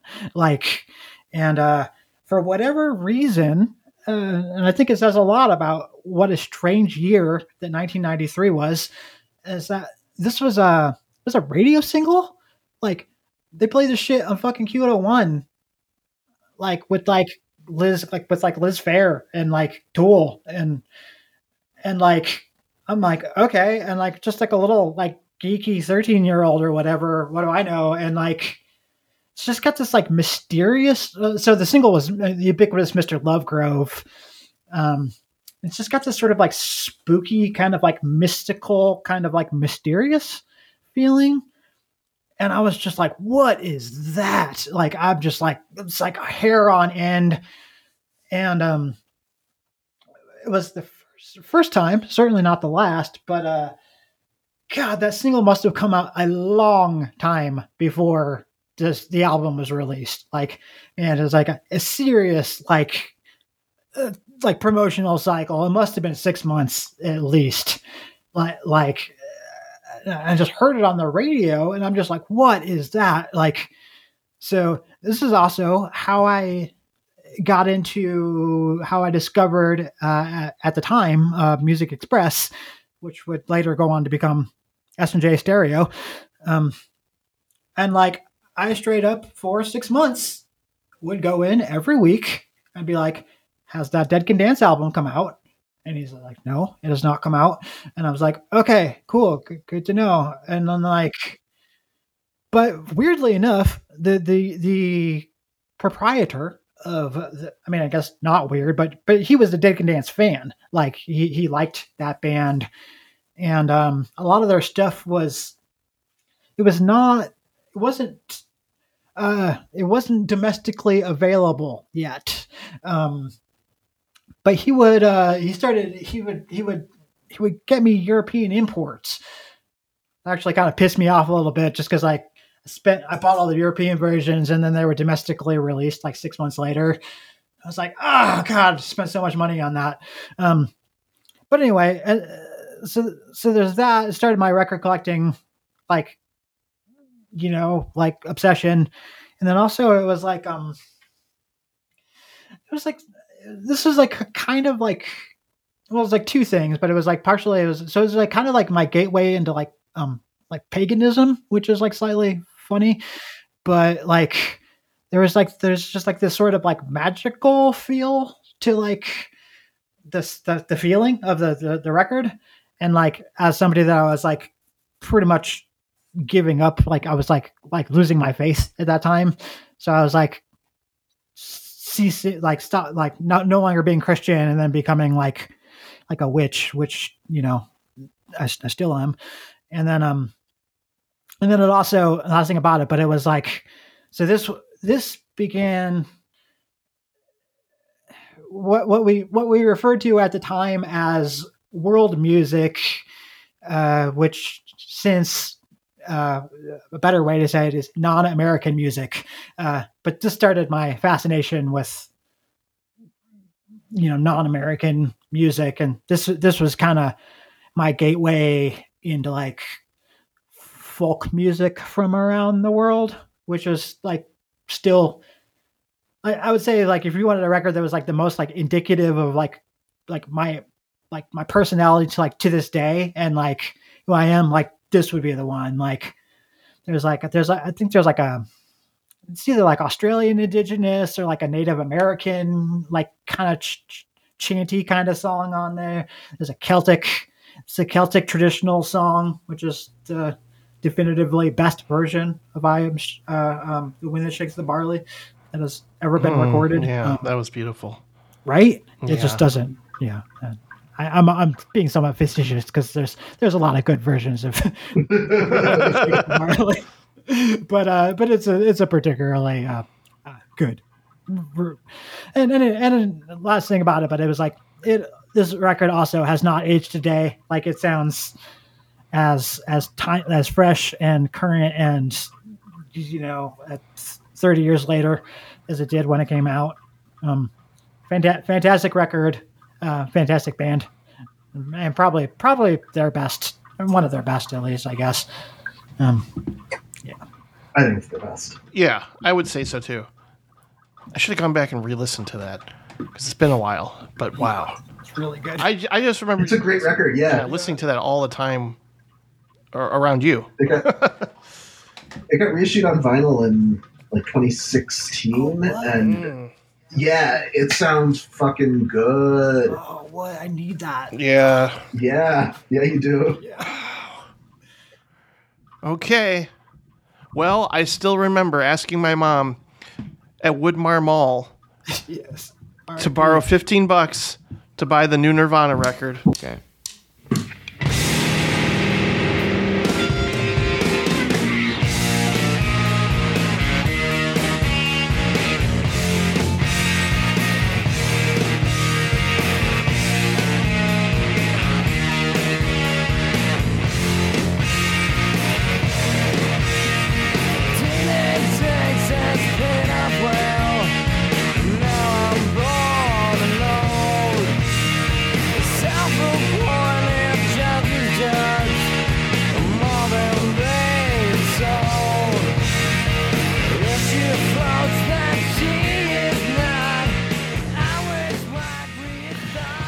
And she was like shopping at carson's and i was just kind of like oh mom please can i i, you know I'll, I'll i'll i'll figure out how to pay you back or something but just I, I just need this record in my life as soon as humanly possible you know because it came out that week. And once once i got it i was so excited to i mean uh, you know n- nevermind was just of course a game changer in so many ways but then knowing that this was was their follow-up uh, and of course, I'd heard Heart Shaped Box by that point, but I was just kind of like, what, what, what is this album going to even be? Um, and it remains my favorite Nirvana record. Uh, I mean, it's just everything about what made Kurt Cobain such a, a, an extraordinary songwriter is is on this album. It's not polished. It's Steve Albini, of course, doing the production in a way that's just kind of like so different and so unique, and of course, and it makes sense. Like Kurt was a huge Pixies fan, you know, so I, I think he like said, "Give me that drum sound," you know that that that every time Grohl hits the snare, you just hear this like plate reverb that's just unlike anything I had heard at that point in time because I hadn't really gone back and listened to something like the Pixies until a little bit later, maybe, but. This was a chance for them to kind of like just do whatever they want you know, and without thinking like, well, we got to be, we got to come out with another smells like Teen Spirit. They just they wanted to do something completely raw. It's it's it's kind of like an amalgam of their first two records, like some of the things they did on Bleach and some of the things they did on Nevermind, but just filtered through, you know, someone like Steve Albini, and they got to like collaborate together on a song like Scentless Apprentice, you know, where it's just like, what is going on in this song? You know, like what? What? I mean, I feel that way a lot going back to some of these songs. Like, what is Milk It? What, what? What is he saying? What is this song about? I don't care. It's amazing. you know, like I don't know what he's always singing about, but that's exciting.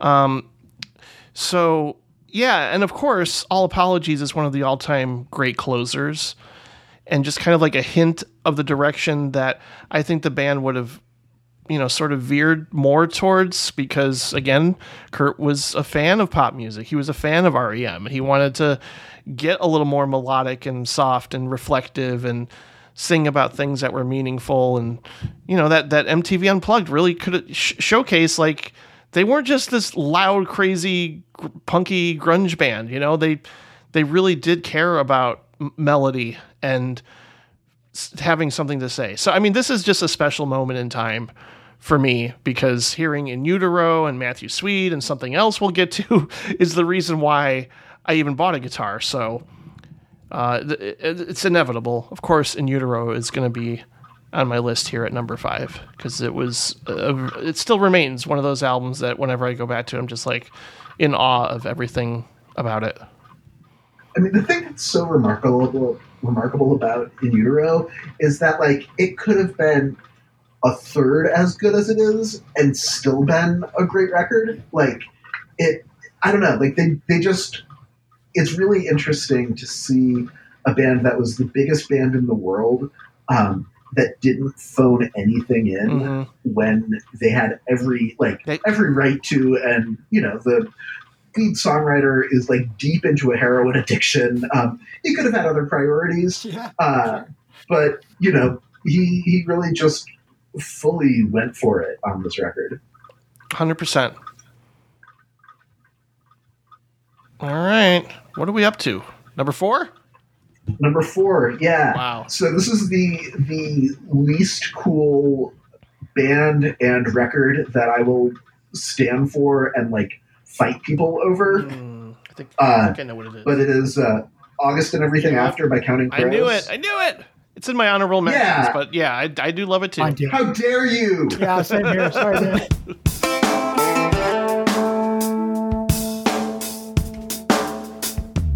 A friend assures me it's all or nothing.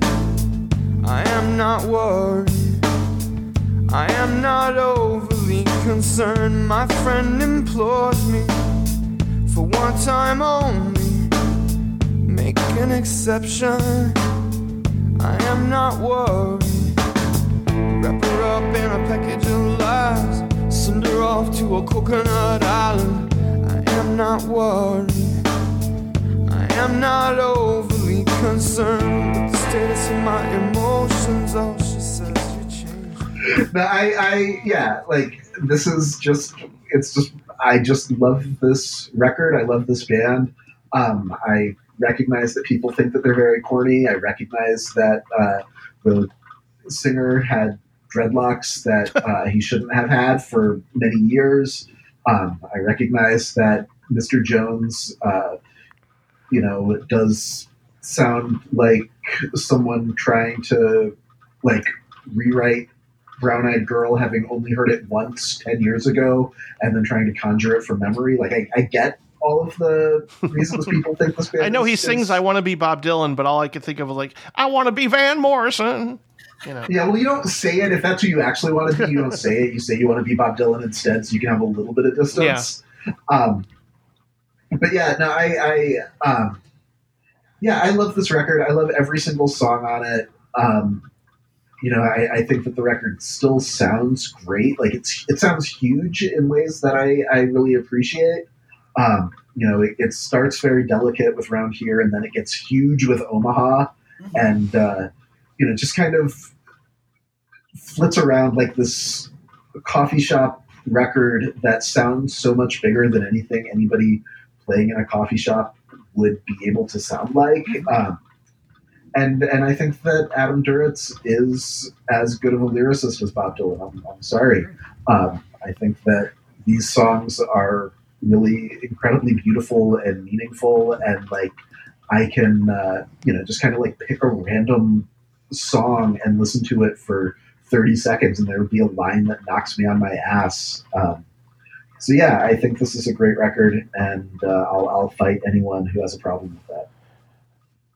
Oh, I, I no, I still, I still love it. I, I feel like recovering the satellites is when I officially fell in love with Counting Crows. As much as I do like August and everything, every you know, I, I still love that record too. And I certainly remember being in Midian and we were practicing in Art's basement, Mr. Jones. you know, and it was just like we just want people to like us, so let's just play Mr. Jones. you know, we, it was just like that type of thinking at the time. It's just like, oh, it's but it's a good song, you know, we and and I think it'll you know make people feel good once they hear it, and we we did our best, but um. I, I go back to this album and I kind of go, I, I want the fire and energy and like you know, what, once I heard Catapult and Angels of the Silences, that's when kind of the band became an all timer for me. Um, but no, there's still like amazing songs on August and everything after. It's just that I still think Recovering the Satellites is ugh, even better. Even better.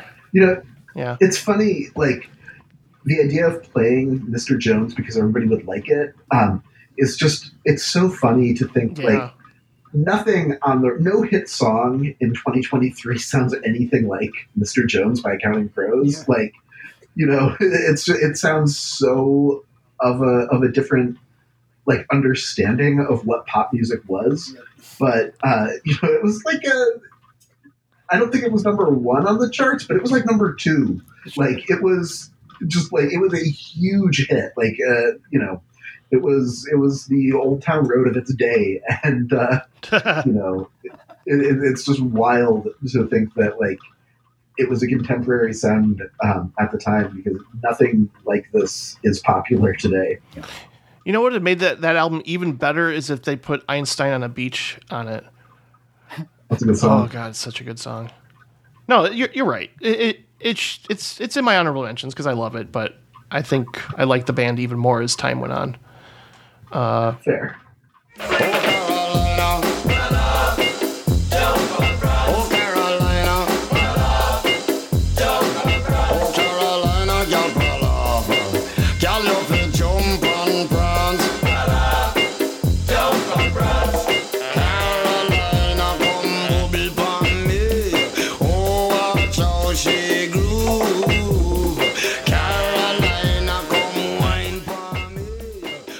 And uh, I just want to d- dip in real quick and just just point to say very quickly uh, in regards to Counting Crows, uh, just to, uh, Dan, I feel like that's like kind of like that.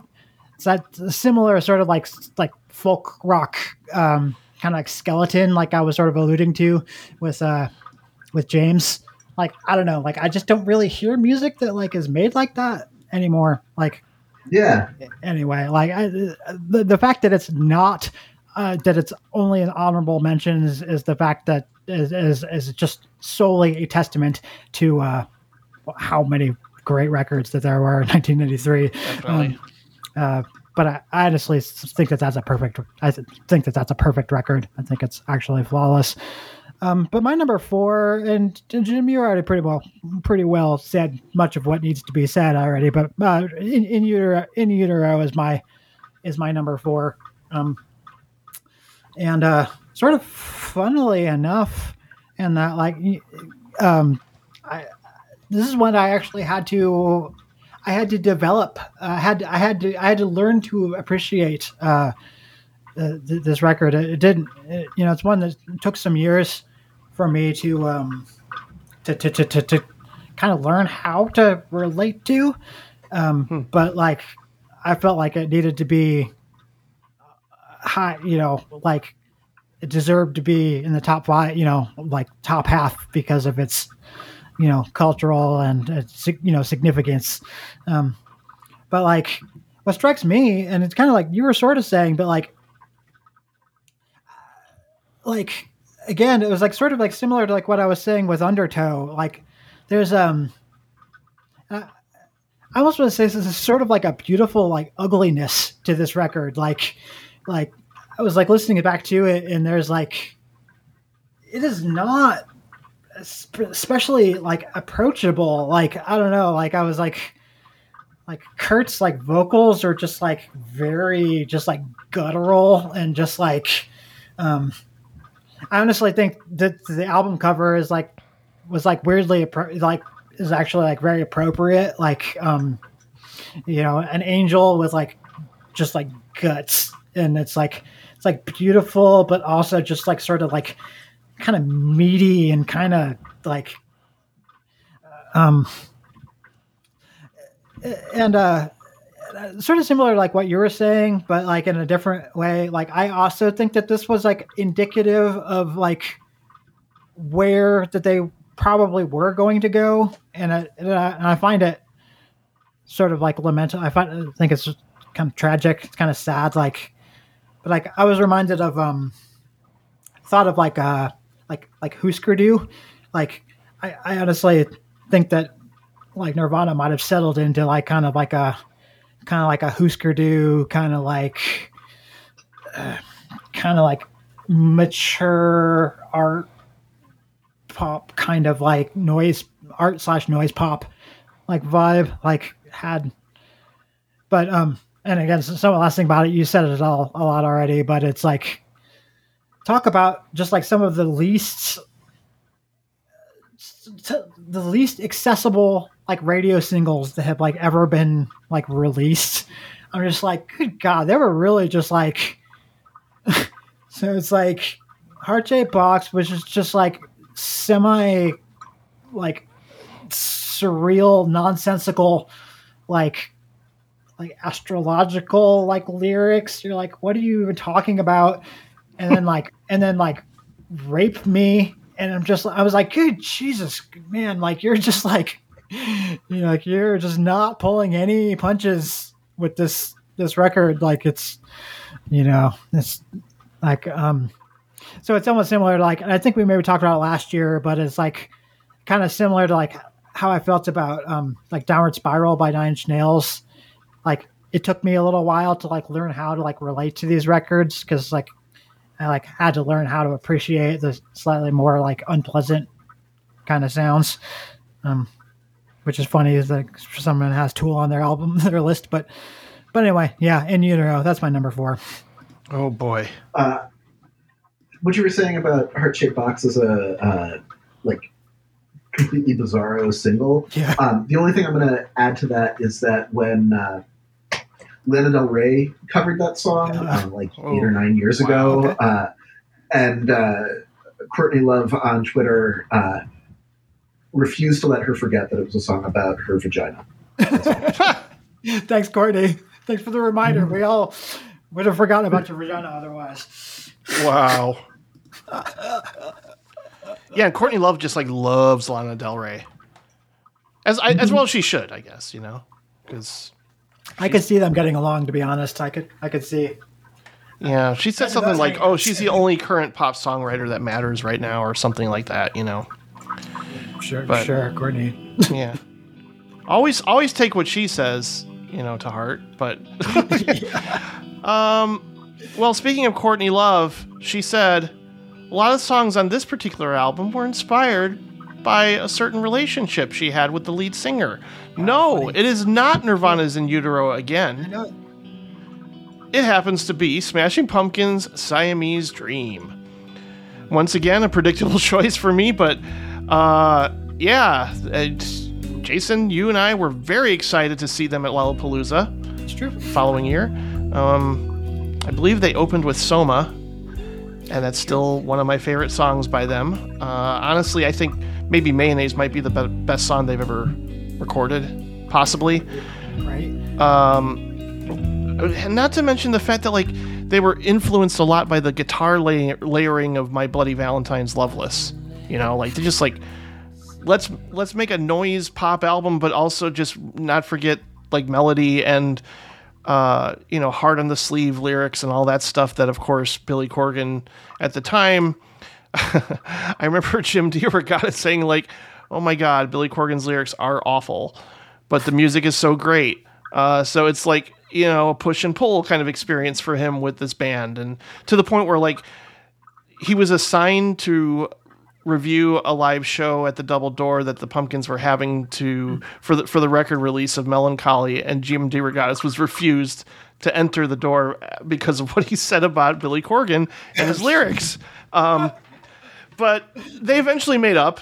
I think like you know, especially because you know it was around Adore that I think even Jim DeRogatis would admit, like, oh, Billy Corgan's maturing a little bit and becoming a better lyricist. And I will say, like, there are certain times when I'm listening to Siamese Dream, I'm like, yeah, it's okay, not the strongest lyrics here and there, but I don't care. Like, just the, the sound of this album is what I will always think of. I mean, hiring Butch Vig to produce it, you know, means something. It, it, like, this is just an interesting time to think of Nirvana versus Smashing Pumpkins and hiring the same producer and Billy Corgan and Kurt Cobain being involved with the same women at different women at different times. I don't know. It's just kind of you could probably write a whole book about just what was going on between the two of them and, and like a, a sense of rivalry. Like Courtney Love could not listen to Siamese Dream in the presence of Kurt Cobain for reasons why you know we could probably all figure out. But uh, no, this is just great. It's I mean this took that sort of loud, soft dynamic to some sort of psychedelic place. Uh, there's just like insane guitar solos, uh, like the craftsmanship, and you know, I, I certainly can attest, even not being a drummer, that there's never been a drummer quite like Jimmy Chamberlin. I, I just think he's one of the all-time greats.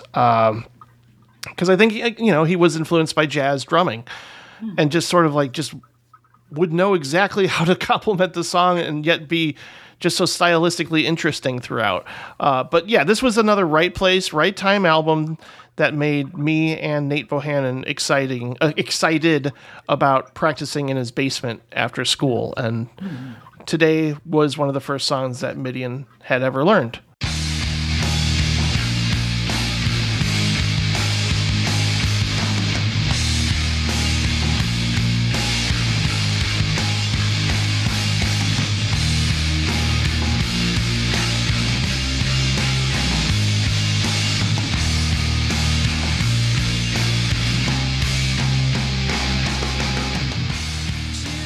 So this was like the perfect teen angst record for me at that time. Uh, unfortunately, Billy Corgan is still Billy Corgan, and I don't know what he's up to these days. That's outside of making not as making not interesting music anymore. As from whatever I hear, like a new Smashing Pumpkin song, I'm like, ah, not as good as old stuff. Sorry, but I still adore Siamese Dream.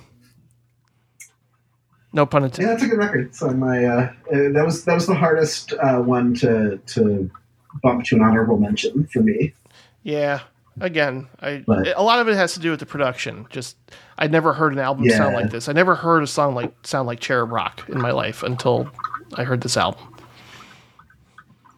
Okay. Yeah. Let's go. All right.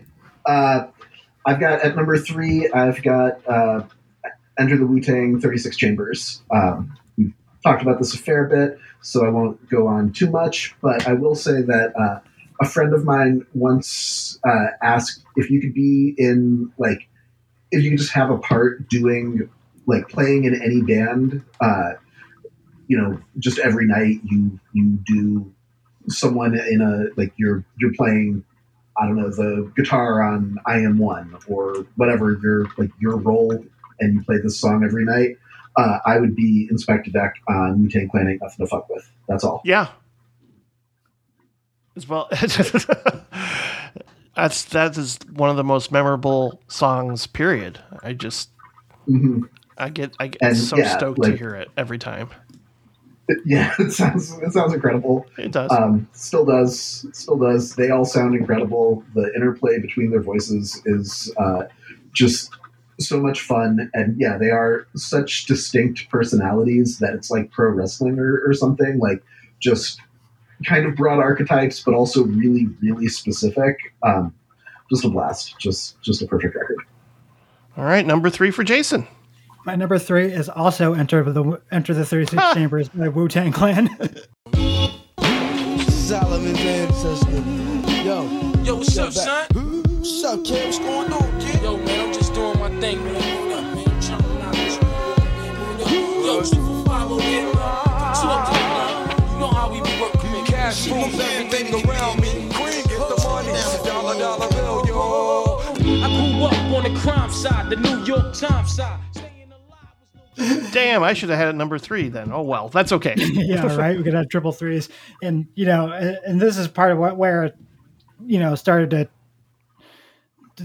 because like to to veer from you know to to, to strive towards objectivity, because like it, you're just like, like there's just like really no denying. I mean, in all honesty, it probably should be number one. It's probably the, the best record of 1993, and um, but uh, and and you all both have covered. You know, we, we we've talked about Enter the 36 Chambers quite a bit at this point, but uh, I, I was sort sort of struck by like when putting this list together, like sort of sort of weird to think that there was ever a time before the Wu Tang Clan. I was all like, I was like, Wu Tang had a first record. Like, well, that's that's a crazy concept to me. Like, that's like, I mean, in 1992 there was no Wu Tang records. Like, it's almost kind of a sad thought in a way. Like, um, I will say also about this record that um, I've got I've got this one on vinyl uh, in my record collection, and uh, th- this is one that uh regularly works its way into my my DJ sets, and uh, you want to just like inject some like instant like pandemonium into just like whatever you're playing or whatever. Like, yeah, Bring the Ruckus is like I I play that all the time, and like when I'm when I'm DJing live, like it's just fucking it's just yeah brings the roof down like every like every time like um and again you know we talked about it we've said a lot about this record uh but the the, the one thing that like i do feel that it just needs to sort of reiterate and and, and uh, we, we finally hit the point in history too where like you both like we, we all knew one another at this point like we were we're finally to the point where we're all friends uh so you probably remember the fact that like I was defi- decidedly not into hip hop in 1993. Like I was not a fan, not a fan. Like I was pretty vocal about that. I'm pretty sure. Um, but uh, like this is just objectively a fucking like undeniably amazing record that I, I had to. Be, it probably should have been number one. I'm probably cheating slightly uh, in them. but the last thing to say about it is just like I'm just like really struck by like I feel like even in '92, like even in the year prior, like it still had that sort of like I don't fully know how to describe it, but I mostly call it like like old school, it's like old school like uh, you know rapping style. It's still had that um that the the, the Sugar Hill the Grandmaster Flash style like I don't know what it is, but for like first like 10 years of hip hop, it just had that same kind of like delivery and flow. Like, you know, like it just did that. Like that's all the hip hop was like, and I'm sure that's probably not universally true, but like, I'm just like blown away by like, kind of like Dan was just saying, but just like the, the rapping on this record is just like, it, it is like a major step forward, like in, um, you know, ambition and, and just like, it's just like, it flows just like, you know, it actually flows. Like it doesn't have that like every four bar kind of like, you know, meter to it. Like this is like, I would definitely say, at least in the top five, like best hip hop records ever made. Like, uh, like, yeah. You may be Uh, right. I, I think so. I think I, I would definitely stand by that myself. Um, so yeah, that's my number three. Yeah, we definitely got some more overlapping, I'm sure. Number three is James. Um, I, I think I used to love to give this CD to girls that I was dating so I could simply just say, Hey, you got laid by James. And uh, classy. Yeah, that, that really worked out. Yeah, that's cool.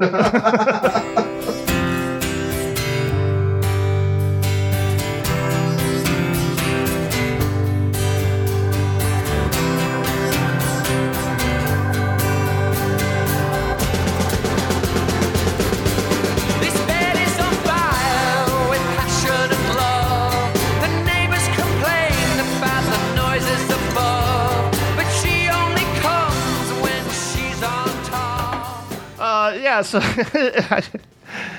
yeah, like you said, Dan, it it is funny. This band is mainly going to be known for the title track, the hit single, and that was used in American Pie. But I don't know. There's so much more to this album, and it was. I think that's what like I, the element of surprise. First listening to this album, knowing just the single, was just kind of like, I, I, I what what's happening? I didn't think that this was going to be so slow and, and atmospheric and stunningly beautiful at times. I mean, the, the opening song alone is just, I, I hadn't heard ballads that were just like, it, it felt like love.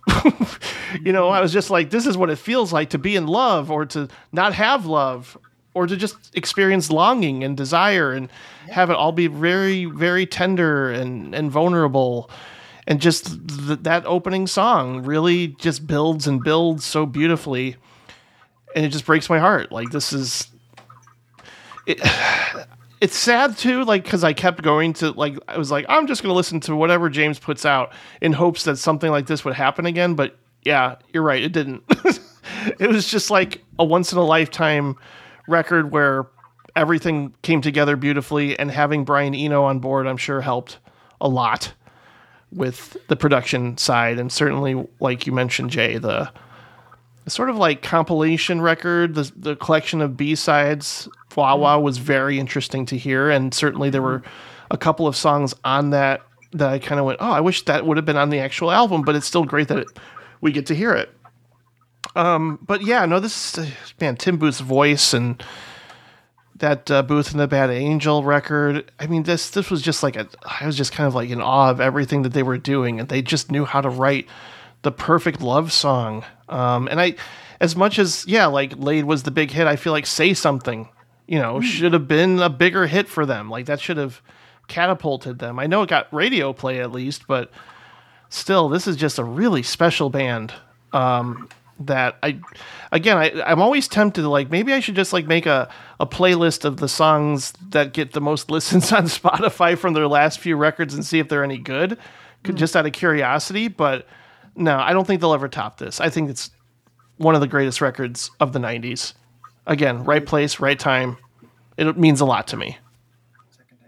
I think there's something really great about the alchemy of, of someone who can only kind of do something once. Like that. Yeah, that- yeah, yeah. The more, yeah, like the more I think about that as an idea, the more I like it. Um, Good point. uh, all right, at, at my number two for me, I have, uh, and yeah, I- again, everything is really just all number ones, uh, just kind of in, in order. Um, number two, I've got Gentlemen by the Afghan Whigs. Oh wow. Match. yeah, it's um, just one of my favorite things anyone has ever recorded. Uh, it means, yeah, like it's, I don't know, like it's wild to think that, you know, I got this from the library when I was 14 years old. Um, and it's wild to think that as a 13 or 14 year old, uh, that like I was listening to this like intense psychosexual drama about heroin addiction and like doomed relationships and being like, yeah, I, this really speaks to me. like I was playing Super Nintendo and you know like like building models and like okay this is going to be the most intense Millennium Falcon ever. Um, but like it really like it just it felt like a world I was so interested in. You know, it just it's scary and dark and uh, super intense and uh, you know, but also it's got these kind of like you know wave your lighter in the air arena rocker songs in the middle.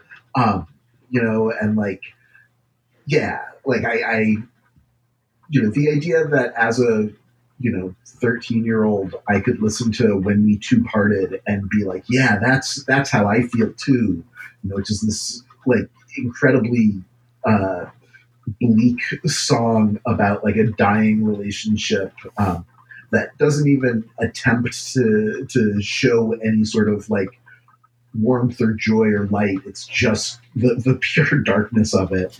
Um you know it's pretty funny to think about but you know when you're like when you're that age, like your feelings are so big that sometimes you need feelings that are bigger, even if you can't actually relate to them on any level. Mm. Uh, and and that's what I think I was getting out of Gentlemen at the time. And you know, I've since listened to it, you know, eleven thousand times, and uh, you know, I get different things out of it now. Um, but yeah, it's just it is just a, a record that speaks to me on on every level.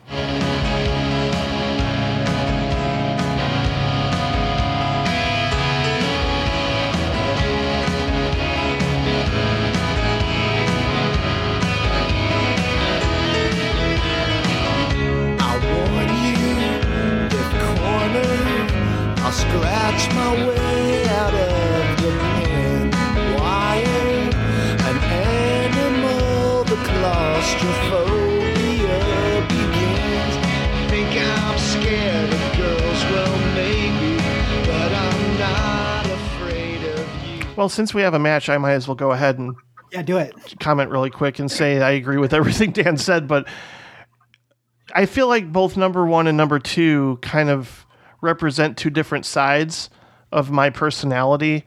Uh, like there is that angry, aggressive side that often only comes out with music for me when I'm, you know, because sometimes you will hear me screaming in a song. Uh, and get intense and sort of confront a lot of the darker stuff and you know, of course, there's you know alternative rock and stuff of that era. Certainly, uh, I can attribute that desire to like get loud, um, and even to some extent something like the Smashing Pumpkins. But Dan has done a lot for me in my life, and you know, of course, introduced me to a lot of different music. But I think, you know, maybe it was in my twenties. Like I finally went around and said, "Oh." I know Dan loves this Afghan Whigs album. I should probably finally listen to it. And then once I did, I was like, oh my God, what the hell is wrong with me? Why haven't I been listening to this for such a long time? It was a game changer. It was a, a, another example of a songwriter who was fearless and just, he could capture lust and loss and pain and addiction and all these things in, in, in a verse. And I remember like listening to uh, Black Love uh, on a car ride with um, Amy, my ex at the time, and she just went, "Why do you like Greg Dulli? He he, he doesn't really sing on key most of the time." Like, I'm just like, because the emotion is so raw. How could you, how could you not feel it in your veins and your bones and in your teeth, everything? Like it's just he's one of the most incredible frontmen of any band ever, as far as I'm concerned. And if you see, if you ever see them live, that'll only you, you, that'll only be confirmed. Like he's just an incredible songwriter, stage presence, vocalist, screamer, um, and yet he can just pen really beautiful, introspective ballads too. And this has everything that makes him an incredible uh, musician, it, and it's had a great impact on my life. Like especially hearing what jail is like. Like that song was just. Once I heard that, I felt like, oh my god, I, I this this song somehow speaks to me even if I'm not in jail.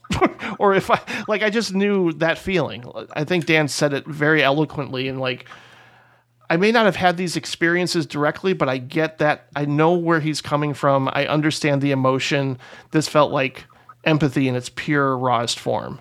You Gentlemen. know, one other thing I'll, I'll say about this record, um, just as I as I think about it, you know, and think about it lyrically and what he was doing there, you know, like the thing that that still strikes me about it that you know you said it was courageous songwriting, and it really is because like the character that he is, the perspective he's writing from, that character is a piece of shit. Yeah. like he's a, he's he is a scumbag. He's got a dick. He's Um, got a dick for a brain. yeah, like he. I mean, I mean, he is a scumbag. He is is harming the people in his life.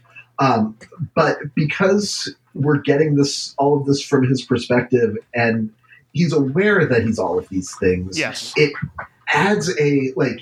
It, it becomes storytelling in a way that most songwriters who like he's he never plays a victim he never you know like there were so many like wounded man breakup albums. There still are you know where you know it's like oh she did this. And like everything that you know that the the, the other part of this that the woman on this record you know did like it is it, it doesn't compare to what he's done you know? And the record even goes so far as to have one song from her point of view that Marcy Mays gets to sing, and like it's just it's such a well constructed uh, like statement on this, and, like artistic statement. Um, you know, narratively, it just it, it works on a level that very few, you know, certainly of that era, very few artists were even trying to work on. And Yeah. I, yeah, it's incredible. It really is.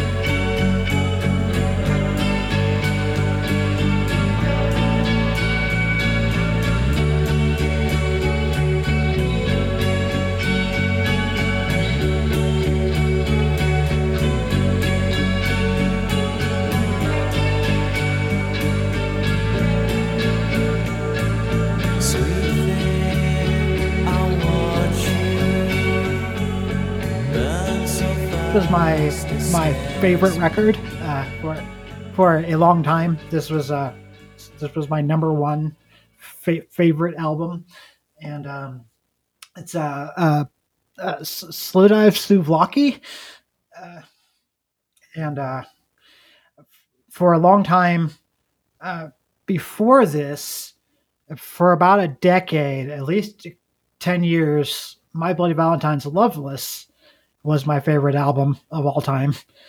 And then um, I eventually realized that I listened to that, like, I listened to Souvlaki more. And, like, there's it's probably the album that I've probably heard the most, like, in my entire life, which is probably set, which, you know, says something like how much music did I listen to? Like, I heard this record 5,000 times 5,000 times and uh it just doesn't um it it doesn't age at all. Like it and it's like you want to talk about re-listenability? Like holy shit like i often times listen to listen to Souvlaki like every day. It doesn't it, it, it, doesn't ever get old it doesn't ever like get tired like it just like um but I, I was I was struck, or uh, this also ties into one other uh, thing which you were mentioning, Jim, just a moment ago. But um, I, my fondness for this record isn't autobiographical. Like I honestly just think it is just solid. Like you know, just like you know, like musically slash craft, you know, like artistically solid. But um, I discovered this record in in Art's basement. Uh, this was where I Yes, I remember this.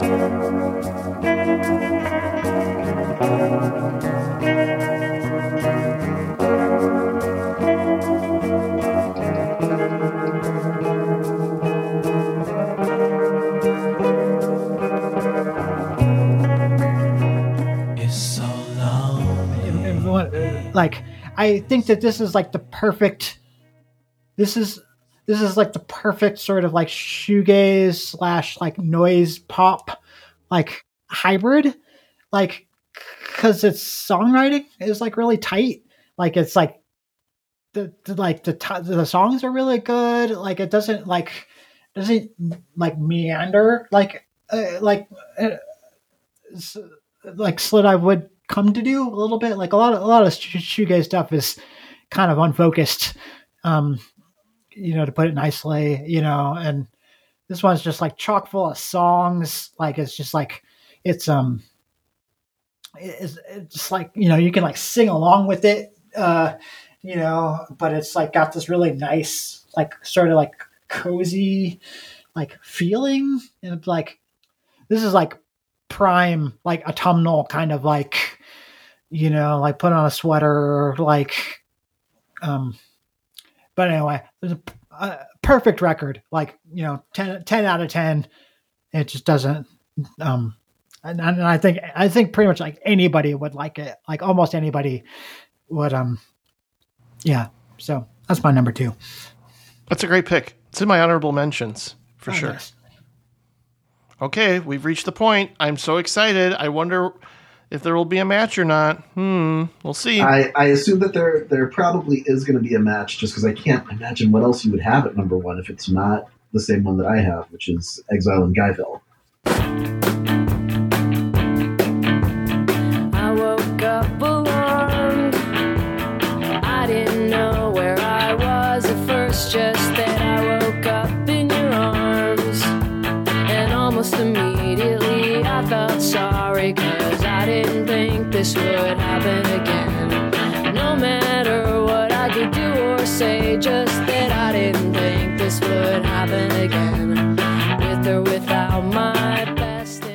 of course, of course. Uh, yeah. oh really Yeah, this just changed everything for me. Yeah, yeah, same. I mean, this was like this this record was like one of the things that just kind of taught me to be less of a dipshit in life. Yep. Um, Like just like what a gift it was that as a teenager, like Liz Phair was there putting out this record that just like I don't think it was intended to speak to teenage boys who were, you know, at great risk of being giant dipshits, but uh, it was it was there for us. It was something that we had access to, and it, you know, was this like masterpiece of just a completely different perspective uh, that taught me so much like empathy about how to move in the world, what experiences were like for people who weren't just like me. Yep. Um, you know, just like, oh wow, this is this is how you know women feel in this situation. This is how you know every girl I have a crush on might be feeling. I should think about more than just my own you know feelings about things. Um, all of that is just available to you, and it's wild. And you know, so just on a, like a personal level, this record meant means so much to me. Um, you know that I don't even know how to talk about it as music. Like it's just this this uh, you know instruction manual from someone who was cool enough to offer like, okay, this is here is a completely you know honest and true and raw perspective on what life is like for me. If you listen to it, you're gonna have a different perspective because you can't not. Um, so yeah, I, I yeah, I don't know. This is just uh, uh, yeah, just one of those things that means the world to me. Um, so yeah, I'm I'm gonna go see her. She's doing a 30th anniversary tour uh, of this album, and I just got tickets a couple of days ago for the Austin show. So I'm, I'm really excited to. to I bet I, I better check that. and see if I would I, I, I would think Chicago is sold out. I bet. I, I have to expect that. Uh, yeah. Um. ugh. yeah, part of me just wants to say, hey, listen to this podcast I did all about Exile in Guyville, which I'll link to in the show in, in the show notes, of course. But Dan said a lot. I mean, it, it, it, it in terms of how you know I was viewing viewing the girls I liked and crushed on. Uh, this sort of brought me a, a whole new, fresh perspective that did make me more aware of what they could potentially be experiencing, and uh, it, it just it created this whole new sensory uh, experience of empathy, and not just like reducing it to, oh, Liz Phair just wants to have sex. That's hot. You know, I just it's it's there. There's so much more to it than just like having that reaction. And I'm sure, you know, some guys did. Some guys probably just went, "Oh, she's you know writing about sex, and that's great because I'm so I'm into sex. I want to have lots of sex, and so does she."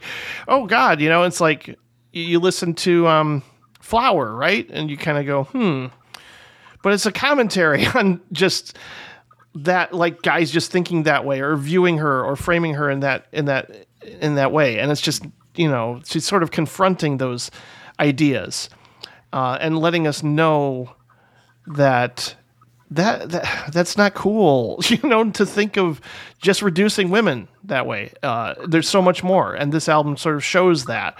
It gets just so intensely personal and it, it does sound like it was recorded like kind of in a in a basement studio you know courtesy of Brad Wood and everything but what what this album has to say kind of almost trumps a little bit even just the musical side of it because I don't know some of the songs are kind of straightforward even a song like Fuck and Run musically or chord structures or anything like that yeah it's it kind of it's it, it's kind of predictable in just how, how like a song should be or how an indie rock song should sound.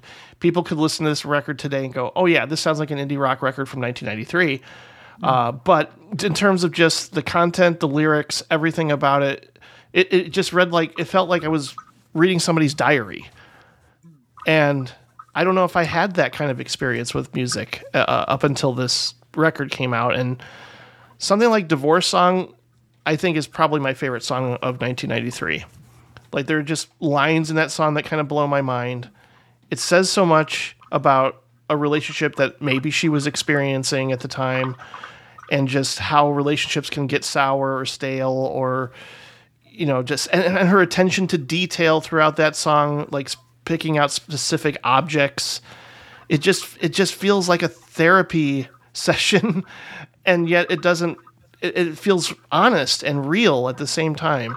So that's i've always thought like well matthew sweet's girlfriend kind of summed up like my experiences and feelings at the time of being of feeling love for the first time and sort of romanticizing it and then Liz Phair came along was like, wait a minute, listen to this side, you know, of that feeling and experience and see what that, see what this is all about. And I'm eternally grateful to where I had the pleasure of telling her how much this album meant to me. And I'm sure she gets that a lot from a lot of people, not just, not just girls. You know, I, I think this, this album has deep, meaningful significance to a lot of people and it made them want to make music. and that's certainly true for me. So that's why it is number one, and then it was kind of inevitable for me. So, how about you, Jason?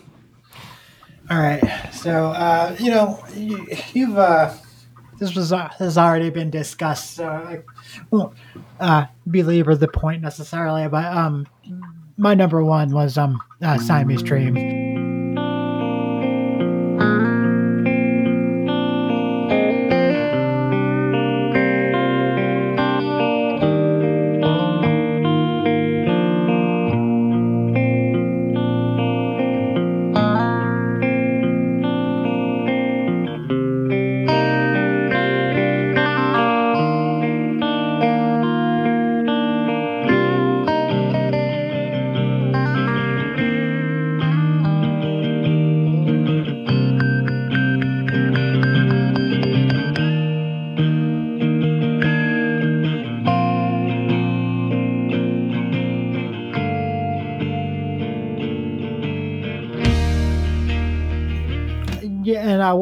Like quite a bit. Like I was I was into this record at that time, um, but I, I uh, sort of it was like the the confluence of uh, personal tastes slash uh, like popularity, uh, and then as far as like uh, aging, uh, well, you know, where I, I was talking about with like Undertow, like Undertow feels like a you know a document of of 1993 like i could kind of place that one not siamese dream like that record is, it, it feels like like almost like like freakishly fresh like i'm like Yeah, sounds like it's from outer space or something. yeah, it's like like another another dimension or something. I'm just like, what the fuck is like, um, but I also felt like it, I felt like it deserved the number one slot, and that like, and of course this is going to be subjective to to an extent, but um,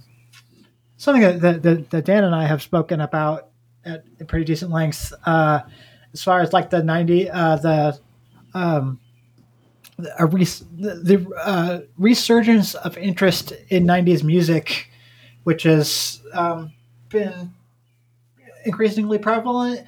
Um, but I, I'm noticing, I feel like, I feel like Siamese Dream is like one of the feelings uh, and like the vibes that seems to be people seem to be picking up on. Um, so, but you know, beyond that, like I, I just feel like um, you know, similar to like what you were just saying, Jim. Like I just feel like, like production wise, like there's just no, uh, there's just no denying. Like it's just like, like I would, you know, I, I would probably say like I could. It's probably like the best like noise pop record that like has ever been made, and like I it's probably in like the best like top 10 like shoegaze records ever made like i would say. Which is like you, you know and like that was like i mean this was like the sort of the through line. This is like how i got into shoegaze Sure.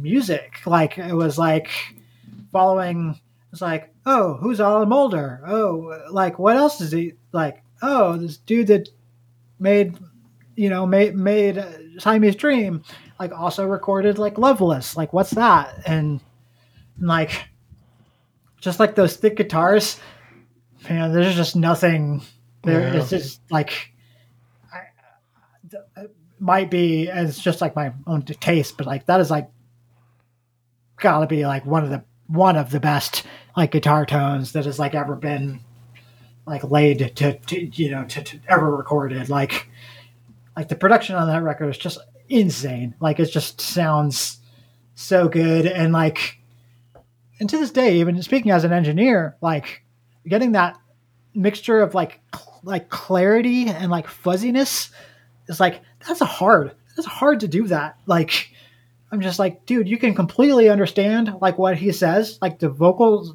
are like completely intelligible but like the guitars are like thick and like powerful like Yeah, they uh, envelop you in a way. It's yeah yeah exactly like alan moulder is just like like he's like an interdimensional being or something i'm just like what do you how do you even do that like I've tried. I've tried it a lot. like it's just yeah, it's just production wise just sounds so um I think I bought one of those pedals that they use. Was it, a big muff or something? I Oh, the forget. big mo- oh, is that what they're, what they're I think that's yeah. I mean, one of the- the yeah. classic. I mean, it's just you know, it's like kind of a basic. It's kind of a basic distortion pedal, like, but it's just like, and last thing about it, but it was like, um, you know, listening back over things, uh, you know, for this podcast or whatever. It's another one. It's just like, like how many, like, how many singles are off of this record? There's like four singles off of this.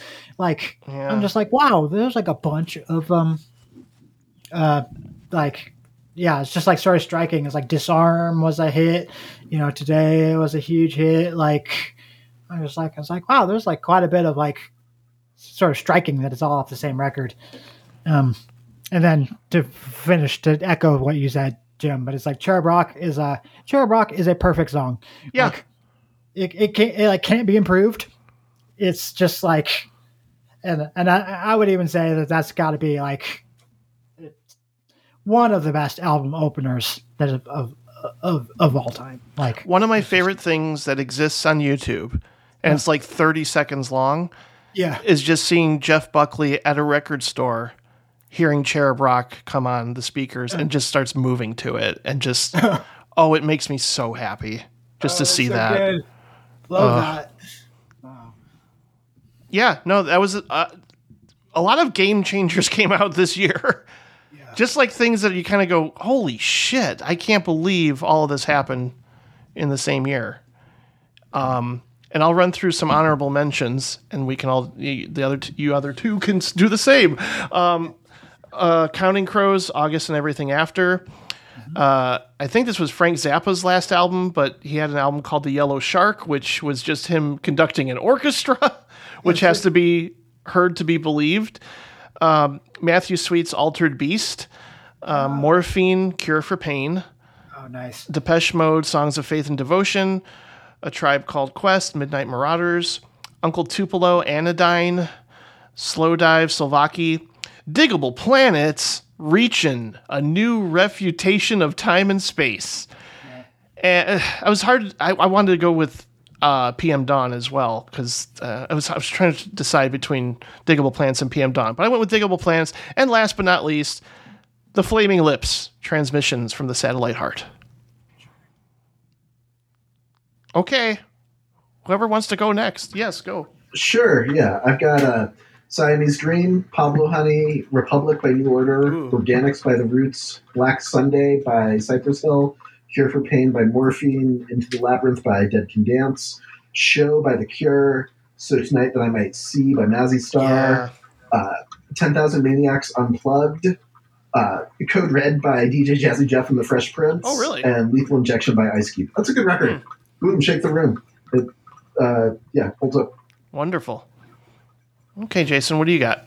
And I only wrote down. Um, uh, I'm uh, reading all this off of my phone, so I actually only wrote down five uh, runners up. Um, I, I have more like on my my computer, but uh, um, but my t- some five runners up for me is um, um, uh, Autechre Incunabula uh, is number one. Some more hipster trash. Uh, like you can expect from me.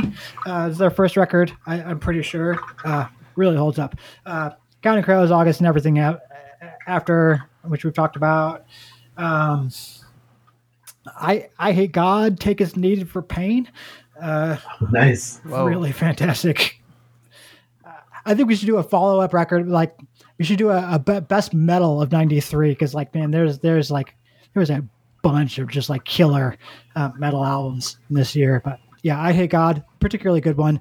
Uh, Sepultura, Chaos AD, which I had a real hard time not putting that on my top ten. Like, uh, and then uh, Earth Two to, to finish. Sweet. My God. There's even some records I, I, I need to actually listen to. I'm excited. This is this is one of the joys too of doing this is Yeah. going, oh crap, I'll add this to my playlist. Even though we're gonna have to prep for next year's episode on 1994. That's true. Oh my lord, I can't wait to make that playlist and see what what is come what comes out for that year. And yeah, this is always a blast. thanks, thank you, thank you to the both of you for doing this. This is, it's not only just a great reunion, but it's just a great celebration of something we all love dearly. Absolutely. Yeah. All right, Dan. Uh, where can people find your stuff on the on the interwebs, where Uh, follow you? Uh, you can follow me. I'm still technically on Twitter, uh, but not using it uh, quite so much these days. Um, you can find me on Twitter, Instagram, uh, at TexasMonthly.com. You can find the book, The Fight for Midnight, at bookstores or anywhere uh, books are, are sold. Uh, yeah, that's that's where I am. I will link to that, of course, in the show notes. All right, uh, Jason. Where can people follow you? Uh, so most of my on most social social uh, platforms, I'm uh, I'm, I'm under uh, for, Forest Punk with a three for an E, so F O R three S T P U N K, and that's Twitter and Instagram. That's where you can find me, and that and then like as you mentioned at the beginning, there's like so my own blog, which is um, uh, forestpunk.wordpress.com and then uh, worth noting, just like my my a brief shout out, a, a, a new project that I've just begun, but it's it's called Thes- Thespiai, uh, which is also a WordPress site. So uh, so that's T H E S P I A I at WordPress.com, which is where I'm doing all of my writing on um, other uh, art art forms uh, like non music. So like that's where I've been writing about visual arts and um a lot of book like literature stuff. Um, Excellent. Well, thank you both so much again. And everybody just, uh, yeah, visit directorsclubpodcast.com. Send me an email at directorsclubpodcast at gmail.com. The next official director centric episode will be on Carl Franklin coming up, I think, in early July. That's probably the uh, time it'll be released. But uh, yeah, just stay tuned to the usual places like Twitter, Instagram, and all that. Uh, and I hope you all enjoyed this wonderful discussion with two uh, very special people that I'm grateful to know. Thank you, everybody, and good night. I wanna hold the hand inside you.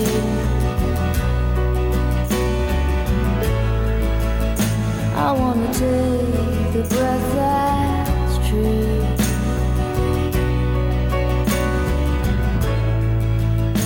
I look to you and I see nothing.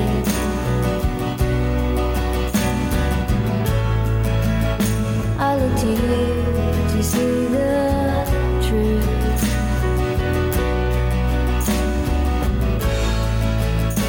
You live your life, you go in shadow.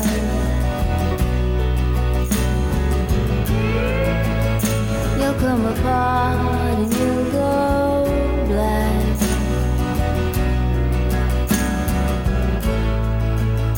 Some kind of night